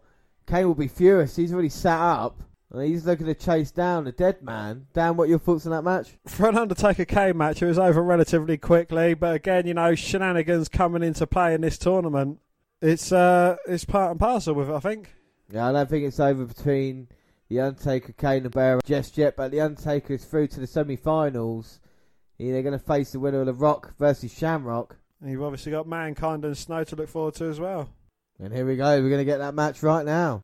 Mankind, who beat Dwayne Gill in the first round, still nicely dressed, tuxedo and all, and he loves that hardcore title. Vince McMahon looks at him as a son. It's weird to see sheep clean shaven Foley as well, isn't it? It's very weird. Even with the mask on. Here comes Al Snow. Of course, let's not forget we saw Head earlier. And what does Head have on her? Well, she has a bandana, and it is Mr. Socko. So Mankind were looking maybe to get that back here in this match. Al Snow used Head to get past Jeff Jarrett in the first round. And they go starting early, and these are two friends. But Al Snow knows his biggest opportunity lies away. If he can get past Mankind, he'll meet Stone Cold in the semi-finals. Al Snow backs Mankind in the corner, trying to choke him out, delivers a big knee shot. Irish whip. Mankind goes. Oh, Snow follows up with a clothesline. Mankind drop kicked out of the ring. Al Snow going to chase him down. Well, Mankind's got the chair. Snow cuts him off before he gets a chance to use it. Midsection, referee's not calling for the bell. A super kick to the face, and maybe because he's a hardcore champion, you can go more extreme. Is this like a Raven's Rules type get up? Well, I guess so. Al Snow now off barricade. Oh, but Foley meets him with a big right hand, flapjacks him onto the steel chair. Well, JR's telling us that Mankind is McMahon's chosen one. He's watching on intently. Mankind's not put a foot wrong yet. McMahon's saying, wait until he sees Socko as well. He's going to go crazy. Well, I suppose even more crazy than he already is. Insecurity, but Al Snow knocking Mankind down. Al Snow looking to give Foley some head. Dodged it, and now Mankind back suplex. Oh, and he spots Mr. Socko wrapped round Head. And Socko's back home. Oh, no! Mankind's beating up Head. Oh, and Snow uses that distraction, clotheslines Mankind down. The referee moves Head delicately out of the way. Al Snow Irish whip reversed by Mankind. Mankind was a big clothesline. Set out powerbomb from Snow though to oh. Mankind manages to get shoulder off at two. Al Snow looks like it means business in this one. Drops his head. Double arm DDT from Mankind. Mankind maybe could have pinned him, but now he wants to be reunited with Socko. And look at that nasty, dirty sock. A foul, stinking sock. Straight down the gullet of Al Snow. And Al Snow's in trouble. He's trying to stay in it, but now he's out. Mankind is through. Smile on his face. And Socko is reunited with Mankind. What a beautiful moment, Dan. What do you think? That is the best reunitation story in WWE history. I think it's been a great story told as well. You know, we saw the match earlier, and that led to this with Mankind getting Socko back.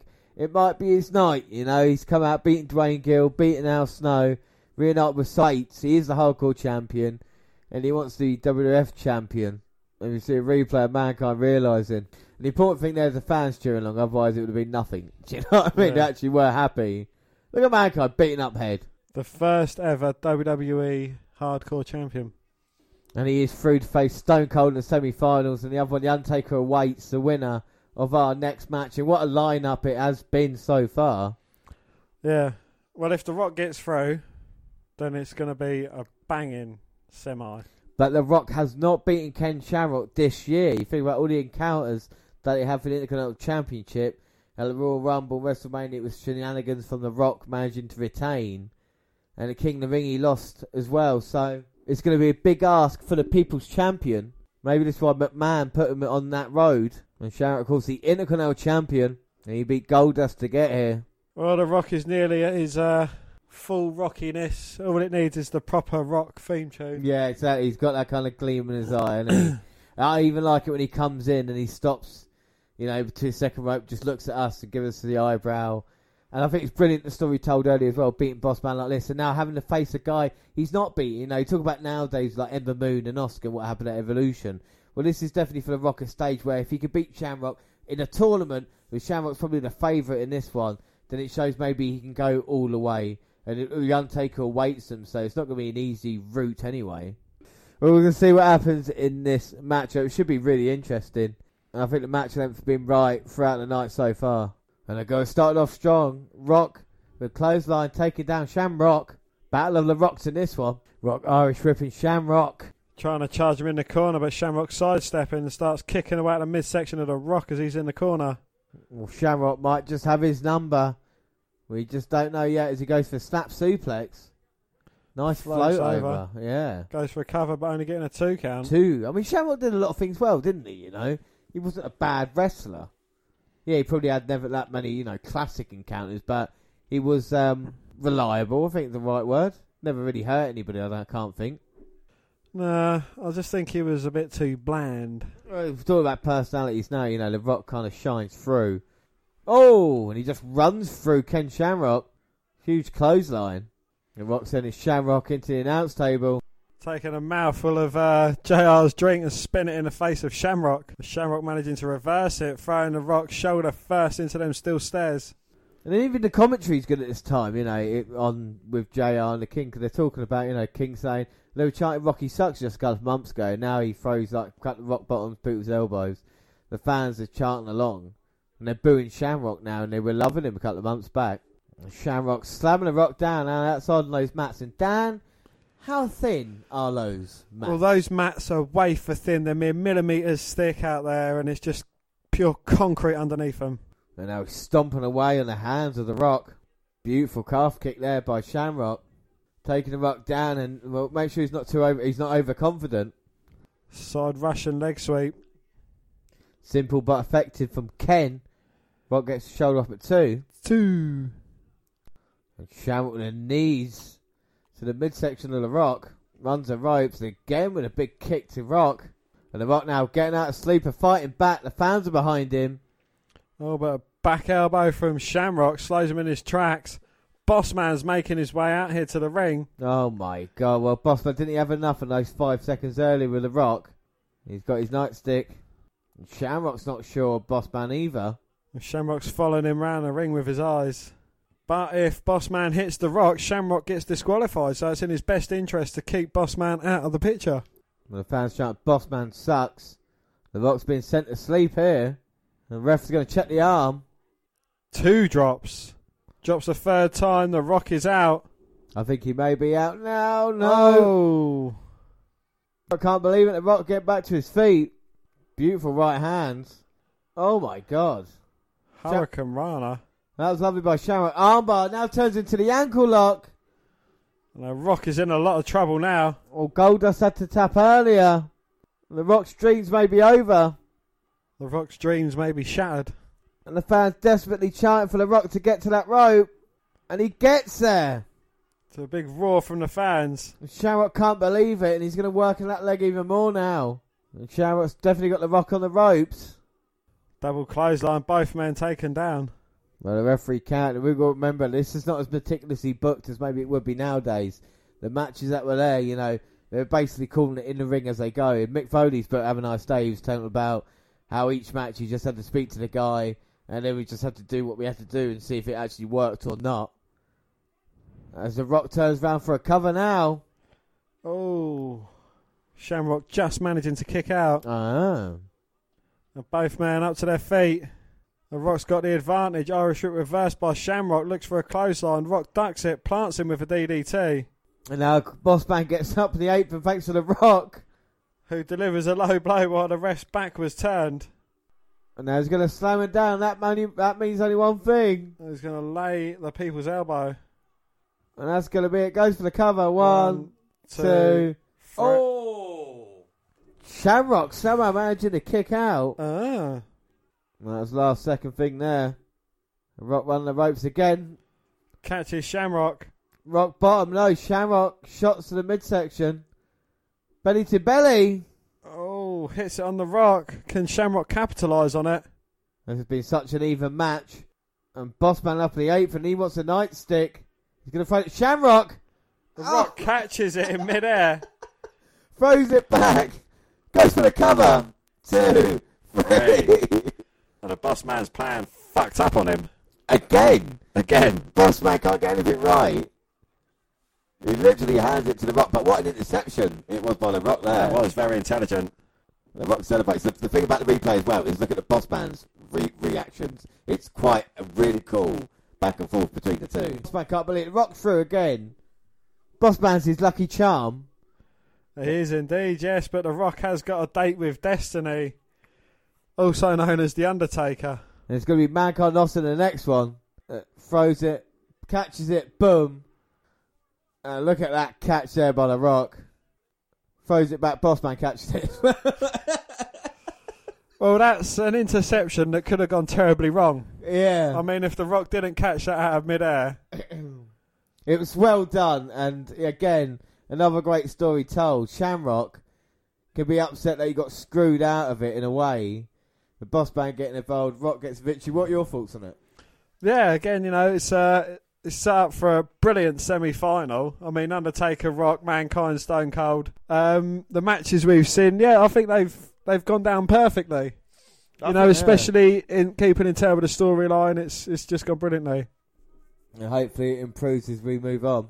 And Paul Bearer saying, the Rock is just a pebble. So up next, it's a women's title on the line.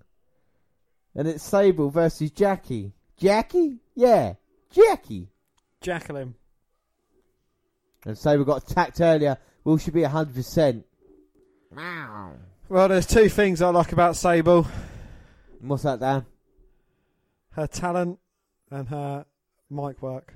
Shane O'Mac's in charge of this match as well. Well, Shane is just a referee now, as we know. He is just a referee. And 2 months ago on Raw... Well, Dan, you can tell me what happened. Well, 2 months ago on Raw... Sable was meant to beat Jacqueline. Mark Merrow holding Sable's legs, allowing Jacqueline to get the pinfall and be the women's champion. And be the women's champion, yeah. But Shane O'Mac's not just the referee, James. He's the best in the world. So Mark Merrow's coming out and he's happy with his new girlfriend. Now she's the women's champion. He's got one over on Sable. And Jackie's in great shape, and of course got a bit of Sable's hair. Jackie attacked her from behind earlier tonight. They've got her hair as a reward. And Sable is pissed. Mark Merrow trying to provide a distraction for Jacqueline to get in the ring. Well, Jackie does get in. Strike from behind. Jackie's very well endowed. She is indeed. I mean, go back 20 years. Like I say, this is the state of the women's division, but I think Jacqueline, very good wrestler. And Sable, hip-lock takeover, now Irish whip. The fans are behind Sable in this one. Jackie ducking the clothesline, but not able to duck Sable's big boot. A big what? Boot. Oh, boot. And now picks up on the shoulders, maybe looking for the TKO. Bang, hits it. Goes for the cover, it's over. Oh. No, Mark Merrow pulling Sable out the ring. It's not the first time he's done that. Not pulled out Sable's ring. And now both arguing. Sable hits a field goal with that. They've got Merrow. Oh! Power bombs him on the outside. Sable bombs him on the outside. She needs to turn her attention back to Jacqueline, though. Get out of my life, and Jackie attacks from behind. Jackie throws Sable in. Now look at Jacqueline talking smack. Shane doing a good job, just counting. Jacqueline's been on top for most of this match. Kicks right to the midsection. Mark Merrow's up already. But he is holding his back. And now Jackie might be looking to finish Sable. No, backdrop from Sable. Getting some separation between the two. And now Jacqueline going up. Dan, she likes to use the Tornado DDT as a finisher. Oh, was Sable throwing her. She could have counted it. Sable bomb. Goes for the cover. 2, 3. 3 gets it. We got a new women's champion, much to Mark Merrow's chagrin. And Jackie getting pulled out of there by Mark Merrow. Sable has reached the top of the mountain. What a moment in women's wrestling. Sable is your champion. Dan, what are your thoughts on that match? it was short enough not to cause any harm, really. You know, you see the outside interference, the constant outside interference from Mark Merrow. Finally came unstuck from it, got kicked to the nuts. He got a sable bomb on the outside. And, you know, it's definitely what the fans wanted. It is, and Sable is well loved by the crowd as well. You know, might not be pretty, but it's effective. She is the women's champion. She walks out here. But now we get serious, because now it's time for the semi-finals of the WWF Championship Tournament, the Deadly Game! Is it possible that the Deadly Game gets even deadlier? Well, with Mankind and Stone Cold, it's going to get very deadly. Deadly Game! But Mankind, of course, got through by beating Dwayne Gill first round out, and Al Snow in the quarterfinals. And of course, Austin beat Bossman and then got a bye. Bye. Thanks to X-Pac and the real man's man, Steven Regal. He's a man. Get the count out. But here comes Austin. Sent after the nightstick attack by Bossman. We'll find out in a minute. Where is he? There he is. He's taking his time. He's been battered and a little bit bruised, but he's ready for action. Will Bossman make his fourth appearance tonight? Well, so Bossman, if he's getting paid per appearance, he's raking it in here tonight. And this should be an interesting matchup. My man's kind of chosen one versus Austin. And of course, Mankind's got his suit still on. But I don't know for how long has Austin stopped in a mud hole walking it dry. Austin's had great success with Mick Foley on pay-per-view this year. Well, he's taken his suit jacket off. And now he's taking his shoes off. Oh my god. Hit Mankind in the head with one of his shoes. And now put them on a second rope. Here comes Austin. Oh, we can hear across the back. We can hear booing, and they're not booing Austin. They're booing the man who's coming out, Vince McMahon. With Sergeant S laughter. Briscoe and Patterson. As Mankind set into the top turnbuckle, and they were watching backstage, but now I guess they want a closer view. And why not? It's Vince McMahon's company. He's guaranteed a new champion. It is going to be one of these four men. And the Mankind now with the right hands. And has like palm strikes. Mankind working Austin over in the corner. Going in for a run. Bang! Dropping that knee to the jaw of Austin. And now with his shoes on the other foot. on the other hand. Foley hitting Austin with it. Irish rip to Austin. Dodges the elbow. Hits the Lufez press. And he starts wailing away with a big right to the head of Mankind. Bang, drops that big elbow. And now he's waiting for Mankind to get up. Picks him up instead. Irish rip going to go for a stunner. Ooh. Mankind running away though. Literally. Running away. And Pat's saying, no, come on. Is the bottom of Mankind's shirt all ripped? Yeah. Well, Mankind doesn't want to go back in there. He's worried about getting a stunner. And McMahon say, come on, get him in. The referee's counting. You count him out. Austin's through the final. And he's having a confab with Briscoe. Patterson. Oh, and a meeting of the minds for Patterson and Briscoe. And Austin now going to go for the pole driver. Oh, Mankind. Oh, reversing it. Hitting a backdrop on Austin. And that's not even any mats, that's just pure concrete. Austin in serious trouble now. Mankind back in control. Gonna Irish rip Austin. Throws him into them steel steps. Well, Austin's beating Mankind out of his shoes in this one, but now it's a bit of control. Mankind going to the outside on Austin. Mankind's in the audience. And Kane's taking a picture. And now they're going to Goldust for young Randy Orton. They all are. Austin clotheslining Mankind. Back over barricade. And look at Austin showing so much fire. Mankind sending Austin face first into the steel ring steps. Man looked in my man's eyes. He means business. Now both men are back in the ring. Mankind's got odd socks on. Well, Mankind went for the cover. Austin managing to kick out. I suppose Mankind's been using one of each pair of socks for Mr. Socko. So he's only left with odd pairs. And we all know how frugal Mick Foley is. Without a doubt. And imagine if he was able to win the title here tonight, he might be able to afford a new pair of socks. Or a new Mr. Socko and one sock. Or two Mr. Sockos. Well, referees Jekyll and Austin as the Stooges are at ringside. But he does look very dapper, though, in his shirt and shirt trousers and little dicky bow tie. Well, at least he's managed to keep them on. And Austin getting up from the submission. Couple of elbows to the midsection. Both men with yeah and a punches. Austin blocking what Mankind has to offer. More of his own.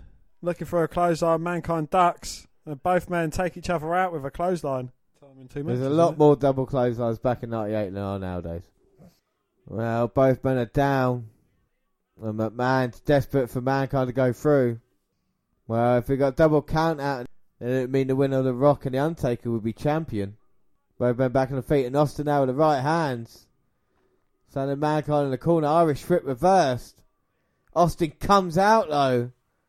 Huge right hand. And now in the corner now, stumping the mud hole, walking it dry. Telling Mankind he's number one, following up with another kick. Mankind now pulled near the ring post. Oh, Austin had a quick glimpse at Mr. McMahon, and that gave Mankind just long enough to recuperate and send Austin face first into the ring post. Well, McMahon is playing a deadly game here tonight. It is the deadliest of games as Mankind throws Austin in.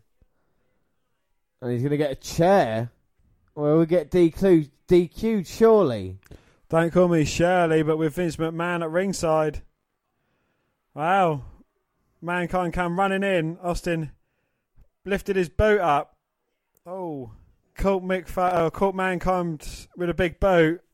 Hung him up on a second rope. Austin looking to plant him with a leg drop. Mick Foley moved out of the way.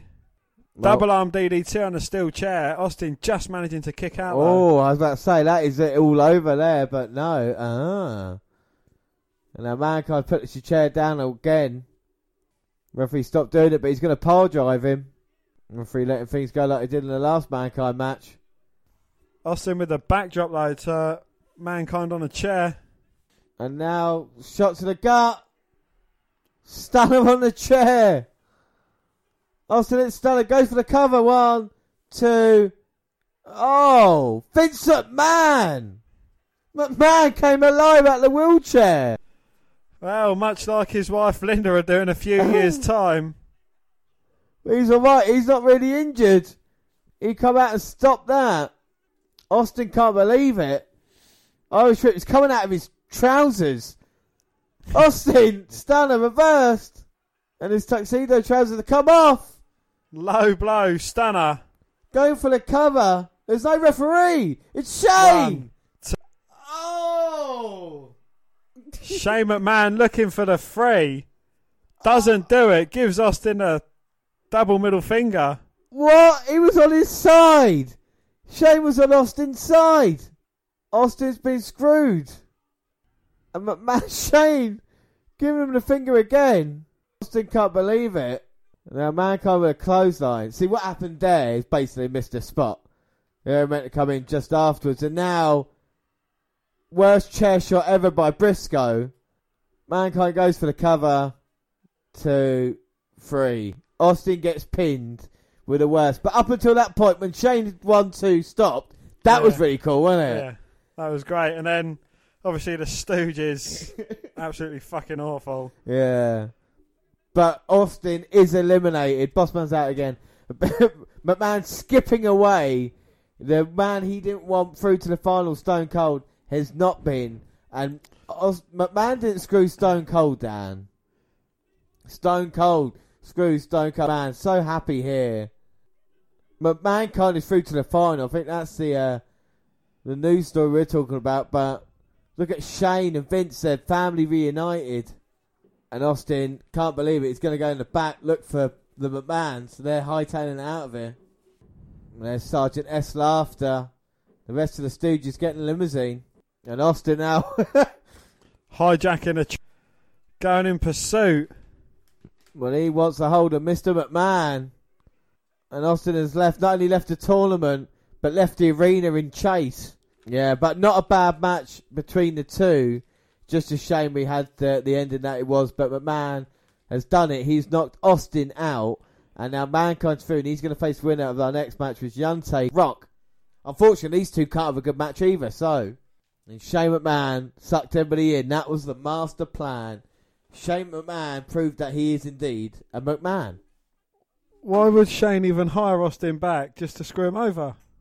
Rather screw him in the WF than him to go to WCW and really affect the McMahons. He's still got, you know, power over him. Another thing I liked during the match was Austin stuttering Mankind out of his suit. Do you know what I mean? Like, Mankind started off with a tuxedo.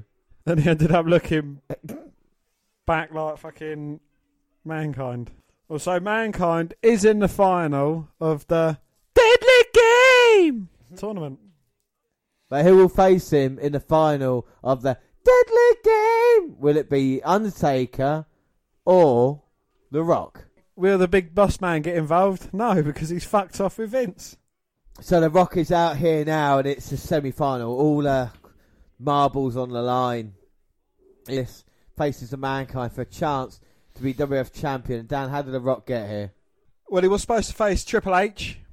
Triple H didn't show, so he faced Big Boss Man in what was probably most longest, brutalist encounter, all of 5-6 seconds.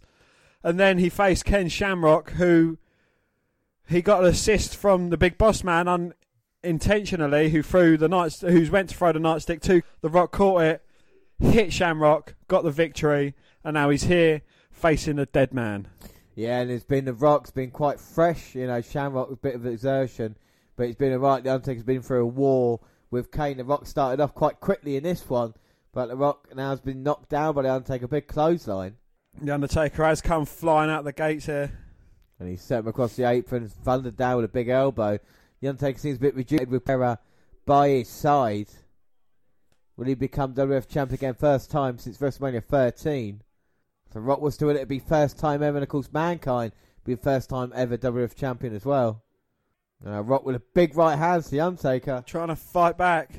Sends him into the apron, and now Irish whip towards barricade. Undertaker hits it, but comes bouncing out, just takes The Rock down. The Undertaker means business, and he kicks down on The Rock, getting rocked by big right hands by the Undertaker. Are you backing in this one, Dan? What do you think, the Undertaker or The Rock? I'm going to go for... I smell The Rock is cooking. I got back the Undertaker in this one. He seems a little bit fresher to me at the moment, and he's been to the top of the mountain now, as opposed to The Rock not being there. The Undertaker knows what to do. With Paul Bearer by his side, I can't go against him at this moment. But you are forgetting an angry Kane. And you're also forgetting that Vince McMahon isn't here to stop The Rock from getting a victory. Well, he's not really helped himself with Bossman's interference in the past couple. As the Undertaker sits up now, and The Rock's getting a bit into this match. But we'll see if The Rock can get a job done. A victory over the Undertaker, you know, will prove that The Rock does belong. And of course, he was meant to be number one contender. He won that at Judgment Day. There was no WF champion. This is opportunity now. Can he beat the Undertaker? That is a question. But what is the answer? Oh, now The Rock is tied up in the ring ropes. It's not where you want to be when the Undertaker's on offence. And the Undertaker just raining down right hands. I mean, this is the 12th match of the night. And old Hebner's getting out of the ring now with the Undertaker. Comes towards The Rock. Oh, but The Rock sends Undertaker to the outside. And The Rock sends the Undertaker into the announce table now. It's the second time The Rock has got someone's drink involved in the match. He hits the Undertaker in the head with it. Sends him over barricade. And now the referee's going to go follow him. Looking to bounce Undertaker's head off barricade, but Undertaker blocks it, sends The Rock face first into it. Now The Rock's in a little bit of trouble. I mean, Hebner has every right to count, but he wants to make sure there's a final. Paul Bearer having a word with Hebner. Threatening to slap shirt stealer Hebner. A year ago, he was screwing Bret Hart. And right now he's officiating the Undertaker versus The Rock. And the Undertaker's all over The Rock at this moment in time. The Undertaker might be taking a little bit too long. Distracting the referee now. What's Bearer doing? Oh, is that Mankind's shoe? Right, Mankind. Might Paul Bearer's shoe. If it's Paul Bearer's shoe, that might not work because the smell might wake him up. And Jim Ross is obviously distraught about what happened with Austin, because that's all he's going on about in the Undertaker Rock match. Both men, slug for slug, hitting each other. And his taps are all out war to WF's top guys. The Undertaker cuts him off though. Irish Whip reversal sends Undertaker into the ropes. Samoan drop. And the Rock didn't fall into the cover, and that's definitely the Undertaker's advantage. Oh no, now someone's coming out, looks like. The Big Boss Man! But well, he's helped the Rock twice. Well, didn't the Boss Man leave with Mr. And he obviously didn't. The Undertaker sits up, and Boss Man's going to make sure the Rock can't get through. Both men up. The Undertaker Irish whipping the Rock. Oh, he plants the Undertaker with a DDT. And the Rock sits up, mocking Taker. Calls Paul Bearer a big fat son of a bitch. Oh. And a big right hand to the lower section of the Undertaker. And Paul Bearer was distracting the ref, and now the Rock waiting for the Undertaker to get up. Scoop slam from the Rock. Looking for the people's elbow. And the Rock's going to hit it. Yeah, again. Oh. And a distraction from Boss Man allows the Undertaker to sit up. Turns the Rock. And it gives the Undertaker a chance. Now he hits an elbow. The Undertaker just hit the Boss Man who was up on the apron. Rock clotheslines Undertaker down. Well, it seems like the Undertaker wants to win this as clean as possible. Obviously, forgetting that Paul Bearer's helped him out with a cheap shot before. And now it's going to be chokeslam time. Oh my God. Here comes Kane. He grabs the Rock. Oh. Choke slams him. Disqualification. The Undertaker's been disqualified. Well, the Rock is through. Are the Brothers Destruction reunited? That pissed off the Undertaker, who's just decked shirt stealer Hebner. Oh, no. No, Kane and Undertaker are fighting now. Thanks, JR. They are definitely not back together. They are fighting. The Rock has been chokeslammed through to the finals. And now these two big men are fighting. So the Rock, by hook or by crook, has managed to get through to the final. Thanks to, in part, by the Big Boss Man and Kane. So he is through. We have got our finals of the Deadly Game. And it is going to be the Rock versus Mankind. One of these guys will be crowned WWF champion for the very first time. The Undertaker and Kane are still fighting here. Well, it is going to be the Rock and Sock Connection meeting in the final of the Deadly Game tournament. And the thing is, as well, as Mankind says, he's got one more rock to climb if you can smell what the sock is cooking. And now we're going to get a tag team titles on the line. It's the New Age Outlaws coming out here. There's a massive banner in the crowd. Well, it's just putting out all of the Road Dogg's saying. Which is what? The boys and girls, children of all ages, D-Generation X proudly bring to you its tag team champions of the world, the Road Dogg Jesse James, the Badass Billy Gunn, the New Age Outlaws. And if you're not down with that, I got two words for you. So that says tag team titles are on the line, and in this triple threat match, you got Billy Gunn, nearly. You got Billy Gunn in there with Mosh. And Mosh there springing over the top of the clothesline. Fracture missing a hand. High five there. Road Dogg gets a tag in for Billy Gunn. And now it's the Outlaws in there. They got D-Lo, Mark Henry. Oh no, D-Lo hitting a sit-out powerbomb on the roadie. And now the headbangers in to take advantage. Billy Gunn has to get out. Timmy White's in control here. Road Dogg's going to get double teamed. And a big flapjack there by the headbangers. Well, D-Lo tags himself in. Like I said, three men in at once. So even JR and the King are confused. I told you. So three men at once. One headbanger, one D-Lo, one Road Dogg. And now D-Lo's holding Road Dogg. Now Henry with a bear hug on Road Dogg. And Mosh stopping Mark Henry. And now Mosh tags in Thrasher. And they work on Road Dogg. This is a bit of a mess, this match at the moment. It's a bit shit, isn't it? And D-Lo off the second rope. Nice hurricane roller there on Mosh. Oh, D-Lo sent into Billy. Side rush and leg sweep by Mosh. Mosh. Looking for the cover, but referee's distracted. 1, 2. D-Lo managing to kick out. Oh.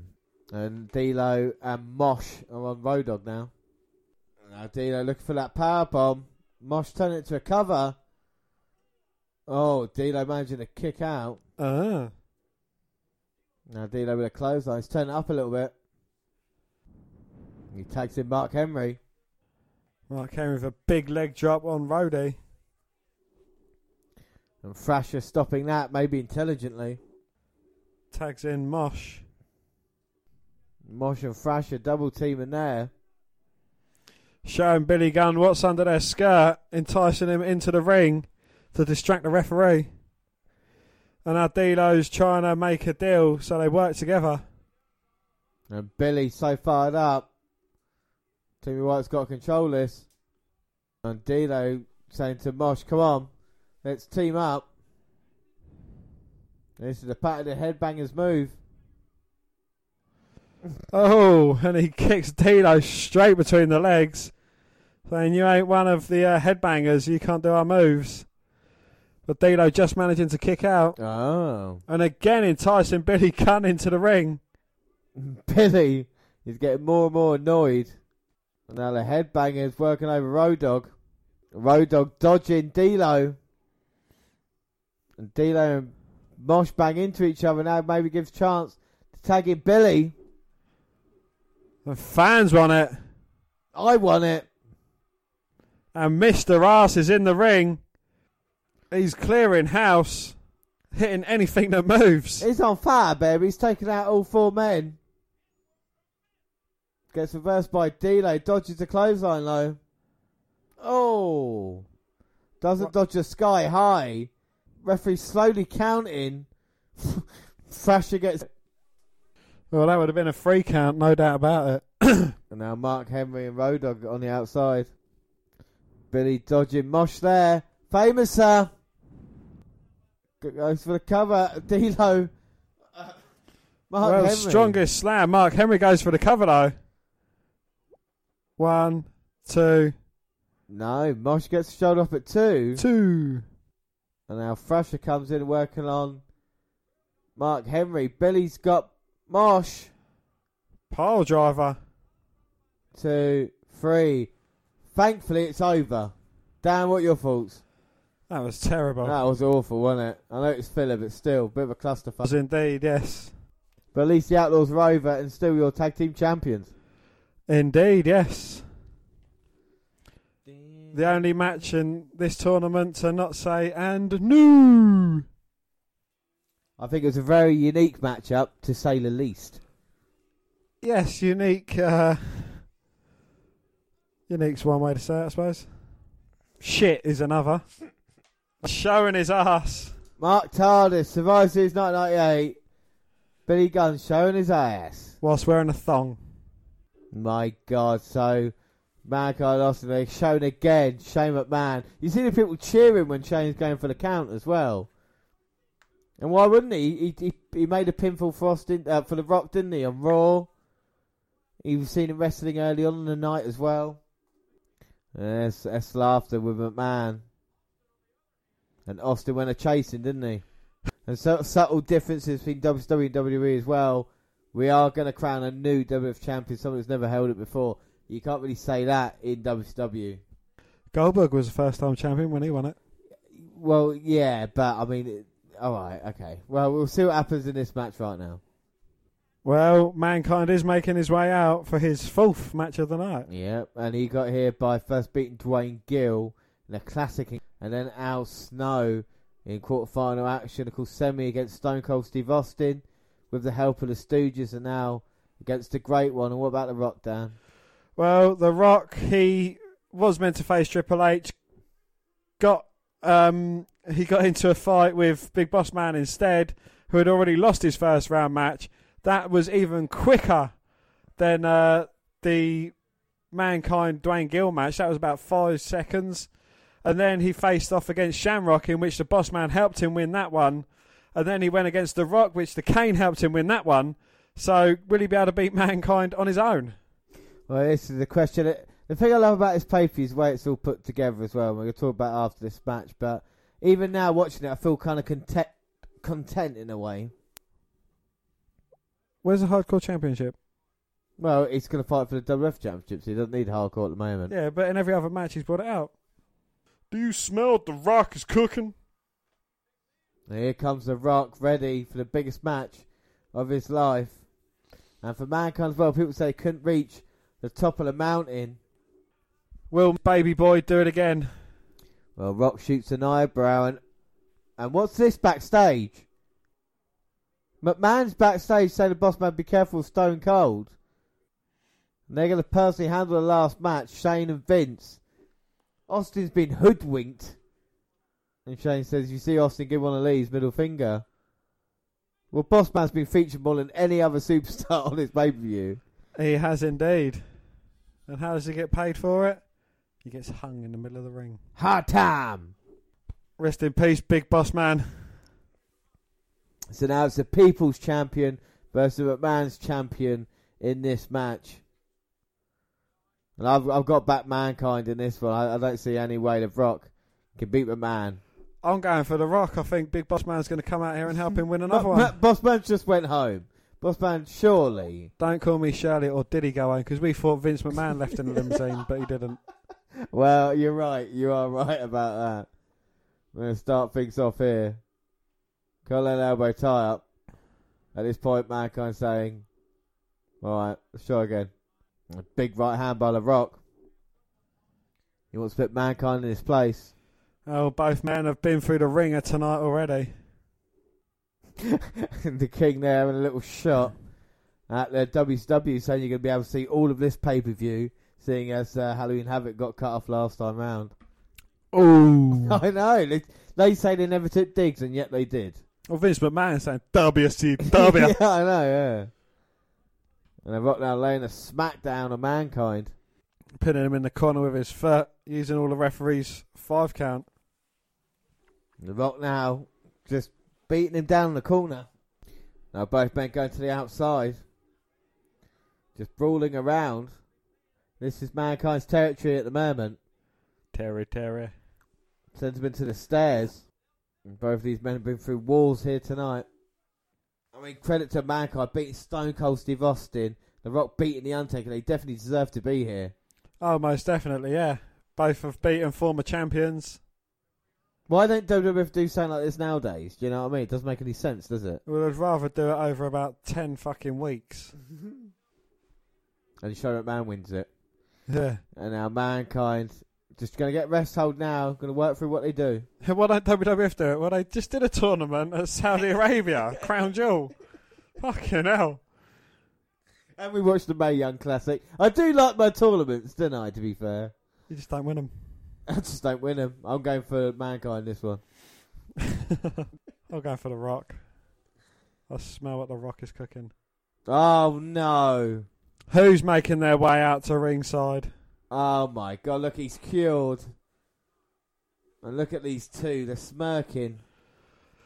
No, James, they haven't got cigarettes in their gobs. They got smiles on their face. They've already taken out one competitor they didn't want in the tournament. The other one has made it through to the final, being The Rock. This is a damn shame. The Rock might be screwed, the People's Champion here. And McMahon's looking on as The Rock now fighting out. Back suplex from The Rock. Trying to get his way back into this match. Well, Mankind's still got his bow tie. And The Rock has just... And The Rock has just punched Mankind out of the ring. He managed to put some boots on as well. Now goes to the outside. And what's Mankind going to try here? Suplex. Now The Rock's blocking it. Blocks it again. And The Rock, oh! Delivers one of his own. Right until he's way for thin mats. And Dan, you've told us already, but how thin are those mats? They're just mere millimetres thin over pure concrete. Wafer thin. Wafer. And look at my man, looking at The Rock. Don't get distracted, Rocky boy. Well, The Rock gave McMahon The Rock bottom on Raw. And The Rock's not getting distracted by Mankind. Sends Mankind over Barry Cage. Follows after him. Well, suplexes him to the floor. And now into the crowd. Rock gets hold of the trash can eventually. Yes, it came apart in his hands. He dropped it on his own head. Mankind semi recovers, sends Rock into Barricade. Oh, comes charging towards the Rock, but gets backdropped over Barricade again. Like, yeah, Mick don't like to throw him over. And the man's watching on. Shane is still in his referee garb as well. The McMen. The McMen. Big right hand by the Rock of Mankind. And what a tournament this has been, Dan. You know, when we're going to look back on it, I think we'll remember this tournament for a very long time. You can see why it's one of my favourite shows ever, as Mankind back to his feet now in submission. It's got him tight. Rock managing to get out of it. Fighting back. Oh. But Mankind runs towards Rock with a knee up. Sends him over. Headbutt by Mankind. And now the Mankind with a cactus clothesline. Oh, both men going over the top rope. Mankind landing on his feet. Fair play to that. Mankind's got the chair. No disqualifications in this one. My man is guaranteed a new WWF champion. Mankind's got the stairs. Picks him up. We're going to use him on a Rock. Oh! The Rock hits the steel stairs with a chair. Sends him back into Mankind's face. Oh, my God. The Rock turning up the heat, turning up the aggression. He's got the chair. Oh! Unprotected chair shot to the side of Mankind's face. And the Rock just snots over the referee. Oh. Might go out. Rock took it up a level there. Sends Mankind back in. His brains are scrambled. Goes for the cover. Oh. Mankind just managing to kick out. And now Rock, big right hands in the corner. He will not be backed down. Who will leave a WWF champion? Oh, a low blow for Mankind, though. Oh, referee saw it, but he's not going to disqualify him after that chair shot. Well, straight in the Rock's boulders. Now, Mankind taking advantage of it. And the Rock hanging out the ring at the moment. What's that, my love? Mankind laying him down. And those mats now going up. Oh! Drops the elbow off the edge of the ring apron straight onto the Rock. McMahon watching on. Not happy with the punishment his man's taking. And he's got the top of the announce table. Straight onto the Rock's head. And the commentators are there, telling him to move. All he's on that. Jerry Lawler's holding the Rock down, isn't he? Oh my God! And Mankind leg drops the Rock. Jesus Christ. Deadly game! Rock in serious trouble now. Mankind sends him in. Going for the cover. Two. Oh! The Rock just managing to get his shoulder up at two. Two! And now Mankind trying to wear down the Rock again.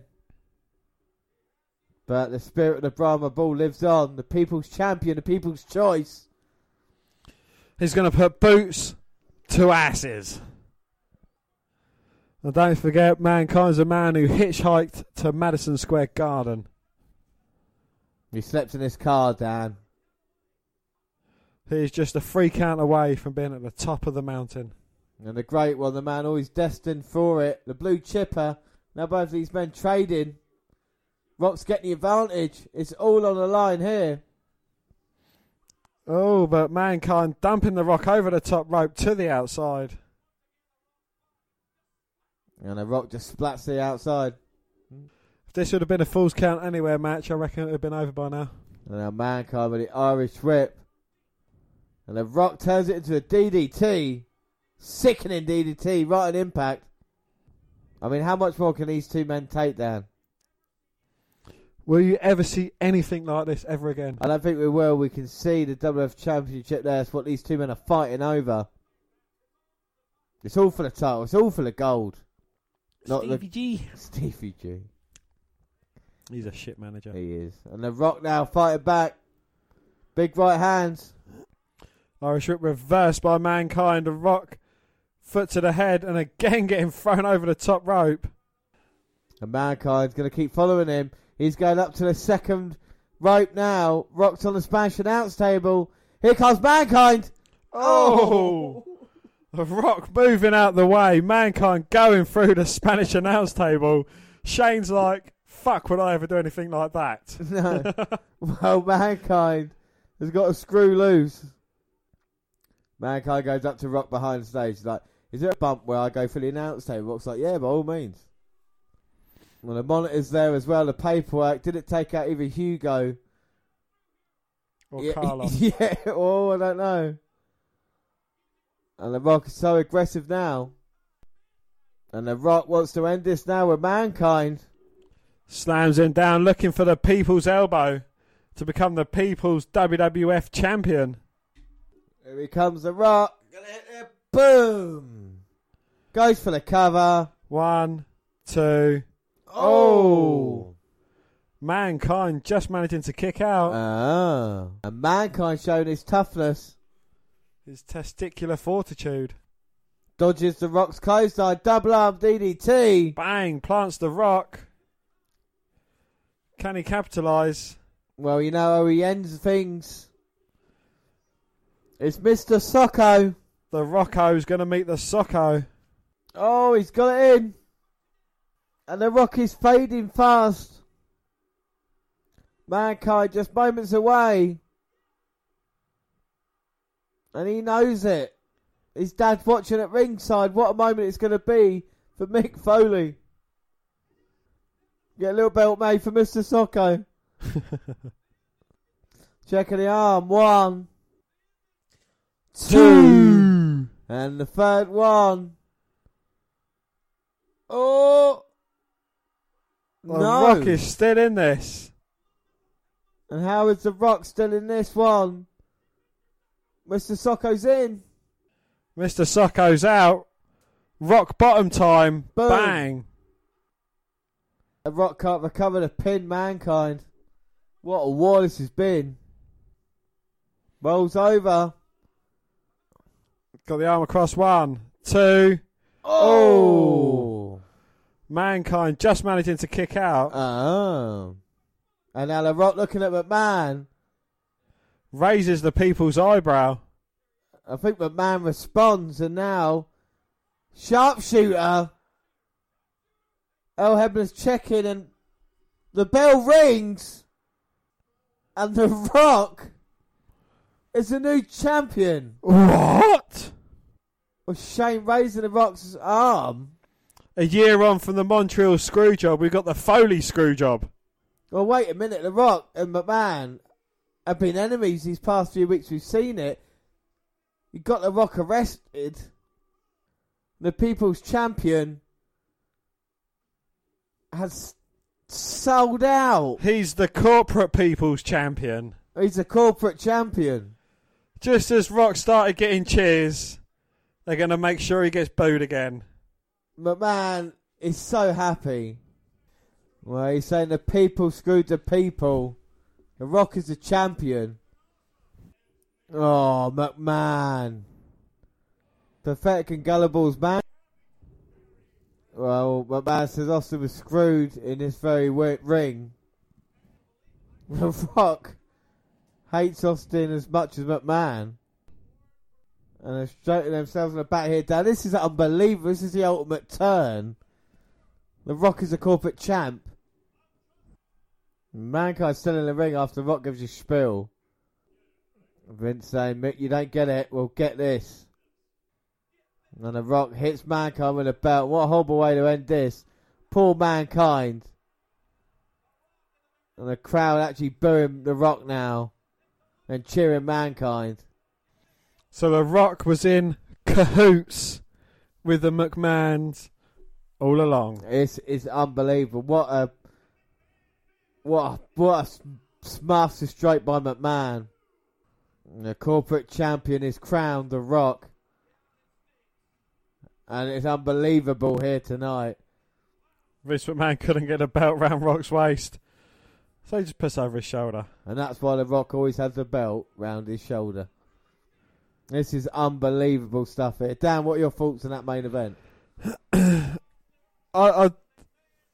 It is just great, you know, the way... Who would have ever expected it? Oh, no. You know, at this time, 20 years ago...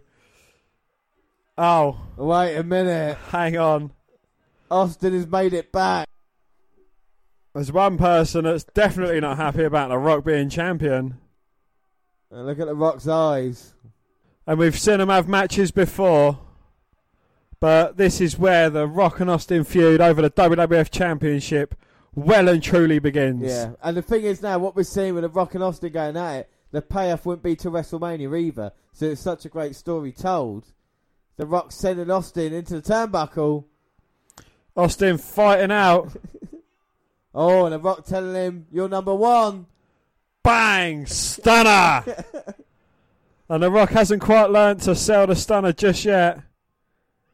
He's learnt to fly after Austin threw him out the ring. And Austin wants to be champion. And The Rock knows he is, but Austin's after him. Take your piece of trash belt. Oh, now poor Mankind.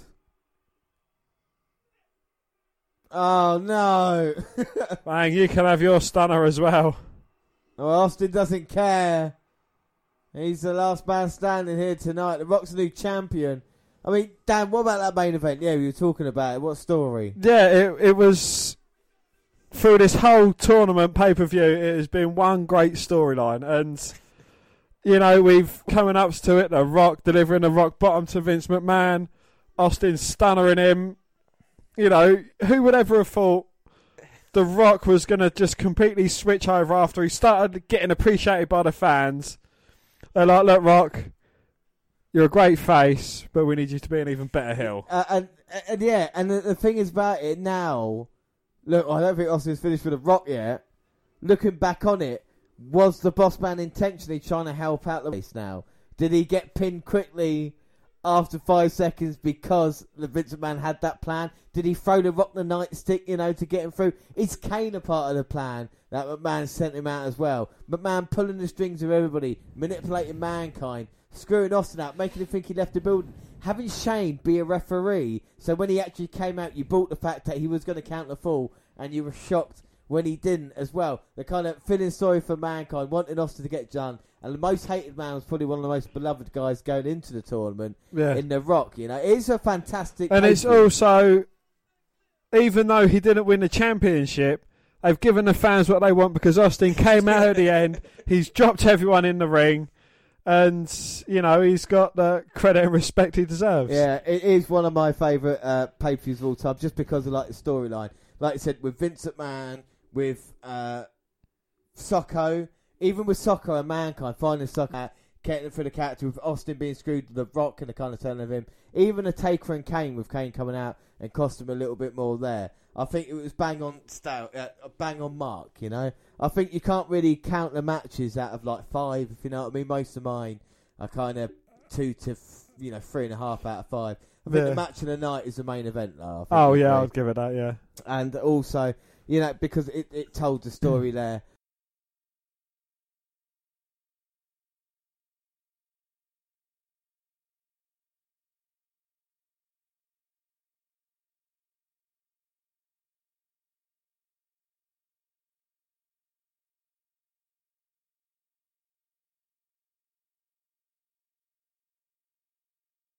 We're going to talk about 10 about Survivor Series. So, the first one is the only Survivor Series with no team elimination matches. What? I know, but it had an elimination tournament, so surely that counts for something. Well, don't call me Shirley, but yes. The 2002 Survivor Series may not have had any traditional Survivor Series matches, but it did have a 3-on-3 table elimination bout, so that leaves 1998 as the only Survivor Series without a battle of team attrition.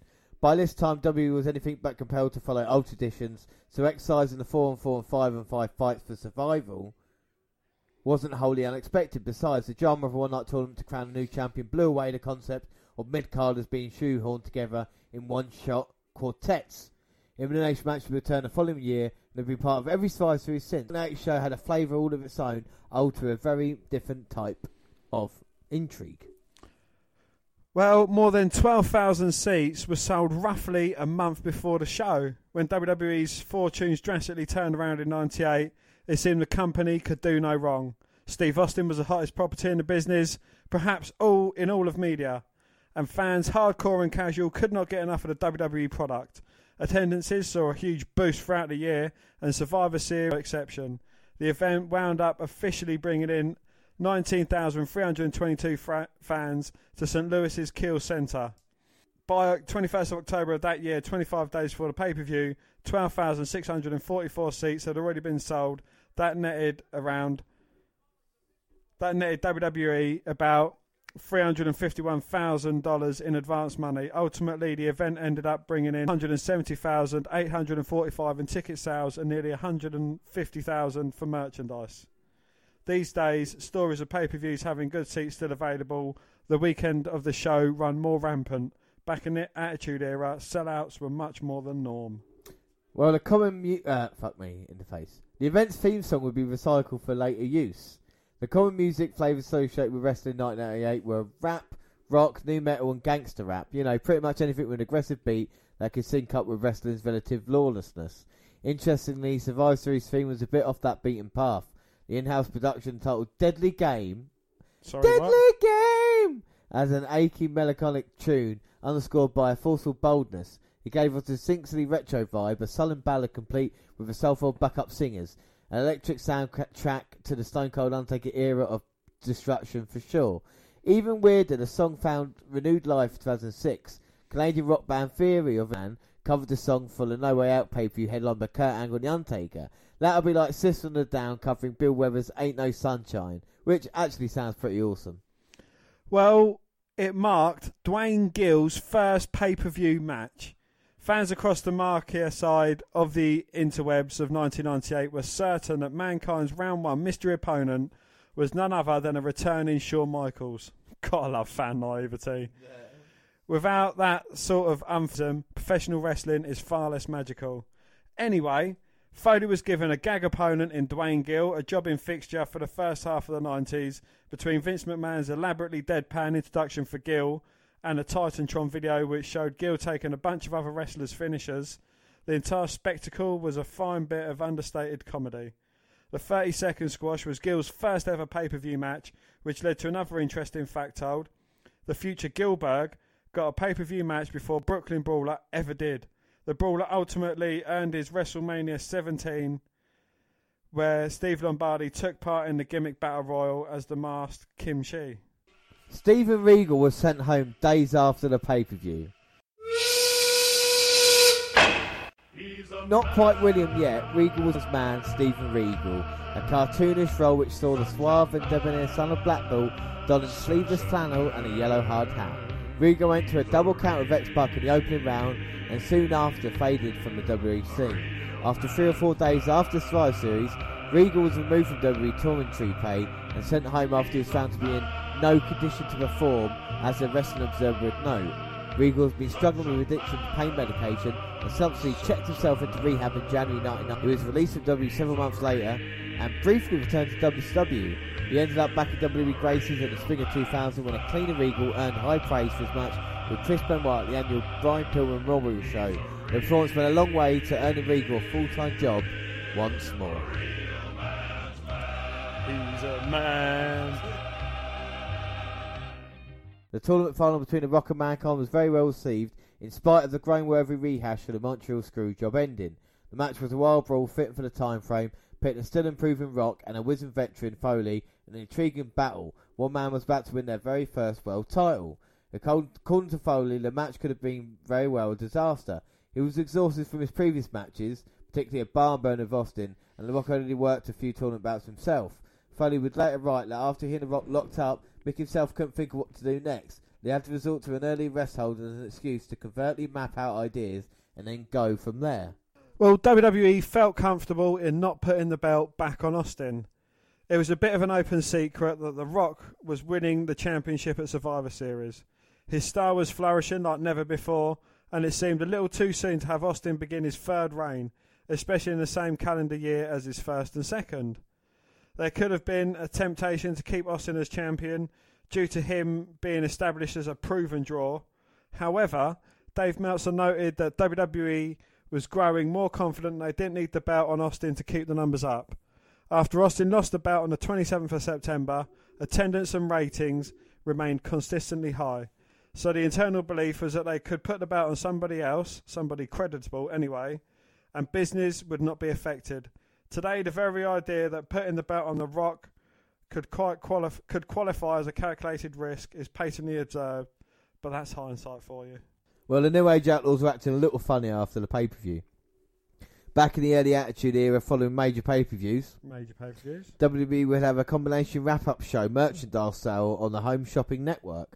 Fans, supercharged by the night's action, could tune in, hear comments from the wrestlers, and possibly be convinced to order a t-shirt or two. Definitely an interesting concept. During the course of the special, Michael Hayes interviewed Road Dogg and Billy Gunn, and it's pretty clear that the duo were on a different planet. Both were a little chattier and out of left field than one might expect them to be, quoting Coming to America and cracking each other up with general silliness. Whatever was flowing their bodies, it must have been some good stuff. The two took some shots at The Rock during the spiel, and the new WWE champion just so happened to have a chance to respond later. Rock went a little bit out of character to bring up Billy Gunn's failed gimmicks, as well as Road Dogg's alleged love of a certain... Rock wisely cut himself off while mentioning the last part. It's truly one of the most surreal WWE endeavours ever broadcast. It was the most bought Survivor Series of all time. It was said earlier in the list that WWE could seemingly do no wrong once they hit the winning formula in 98. Survivor Series that year was just another host then for the promotion, and the momentum of the Attitude and Austin would continue to roll. Survivor Series 98 was good for 478,000 buys, making it the most bought Survivor Series ever. That nearly doubled the 250,000 that the infamous Montreal show did 1 year earlier. Months before Survivor Series, the 1998 SummerSlam also had the distinction of being the most bought event bearing its name, with a staggering 700,000. WWE was reaching new heights during one of their most heralded years ever, but in some cases they were highs that would never be improved upon. Yeah, so it's brilliant at this time how strong the WWF are. And it's just, it makes you feel good, doesn't it? It makes you want the Attitude Era. It's more like you want to watch WrestleMania now, Royal Rumble and Hope, Austin. Well, yeah, you want to watch basically all the lead up to see what happens to WrestleMania. We get the culmination. Was it WrestleMania 16? 15. 15. Yeah. Yeah. So you know, WrestleMania 15 coming up. So you've got, I presume, Austin wins the Rumble. 99 Rumble? Well, 99 Rumble is my very first Royal Rumble that I ever watched live, and it's a shocking outcome to it. Mr. McMahon. Mr. McMahon, yes, because Austin and McMahon start number 1 and 2. Yeah. That's it, yeah. So we've still got all that, and we've got the wars between Mankind and The Rock coming up as well. So it's a great time for the Attitude Era. What would be your score out of 10 for this? You know, I'm going to have to mark it down slightly because of the matches, but I'm going to have to give it an 8 just for the story told. Yeah, I gave it an 8.5 only because I loved it so much at a time where pay-per-views in 98 weren't always delivering, you know, in ring. This just the story and just what a pay-per-view, you want to watch a show and it just, you go on a little journey with it as well. And this is what it done brilliantly, you know, fair play to the WWF at this time. So I give that an 8.5. But, you know, it's even like you've kind of got the little bluff going on there as well. You know, people thinking Shawn Michaels was going to be Mankind's opponent, but it turns out it's Dwayne Gill. You know, it is... Yeah, it is just a little twist and turns throughout the whole night, and it's brilliant. Yeah, it is a great show, and it was a pleasant... I love watching the Deadly Game! And you can see why we build it up so much. But, I mean, this is just the start of a huge weekend for the WNR podcast. Because, Dan, tomorrow night we have got NXT TakeOver War Games. Okay. And we're live at 10. Yeah, and then Sunday we are live for the Survivor Series kickoff again at 10 o'clock to bring you all the games and news stories and everything before the big show. Well, it's the big show. But that is it for today. Don't forget you can follow us on Twitter at WWE Network Review or at Vince McMahon WWE. I'm at J_Rowlands. We're across all the Google platforms, WWE Net Review on Google+. Send us an email to wwpodcast@gmail.com. We're on Facebook. Yes, Facebook. You can come and find our page and give us a like with a WWE Network Review podcast. Or you can come and find me and add me as a friend. I am Vince McDan. Subscribe to our YouTube channel, WWE Network Review Podcast. We've got clips on there. Podcasts go on YouTube same time we do other places like SoundCloud. On your phone. We're also on Spreaker Radio. We've got our live shows coming November 17th, November 18th, tomorrow and Sunday basically. And then Stitcher Radio and iTunes, where you can download, subscribe, rate and review there. But that is it. Like I say, we are live tomorrow. Any questions for the live show? Or any... Yes. Statements, you know, anything you want to shout out for anyone, or you know, just anything at all. Yep. Drop an email or drop a tweet or drop a Facebook, and we'll do our best to read as many as we can exactly. out. I mean, you can email the live show. You can email the WNL podcast, or you can even go to new places that we got. Yes, we're also on Instagram. We're just setting up our Instagram account. We're just finding our feet. I know we're going to be uploading our podcast onto it. We're going to be putting up pictures from our live events as well. And that is WNR_podcast. Yeah, and also, like I said, iTunes, where you can download, subscribe, rate and review there. But that is it, and we are live tomorrow. But until then, I have been James Rowlands, and as always, I was joined by... Dan White. Thanks for listening, everybody, and bye. Bye.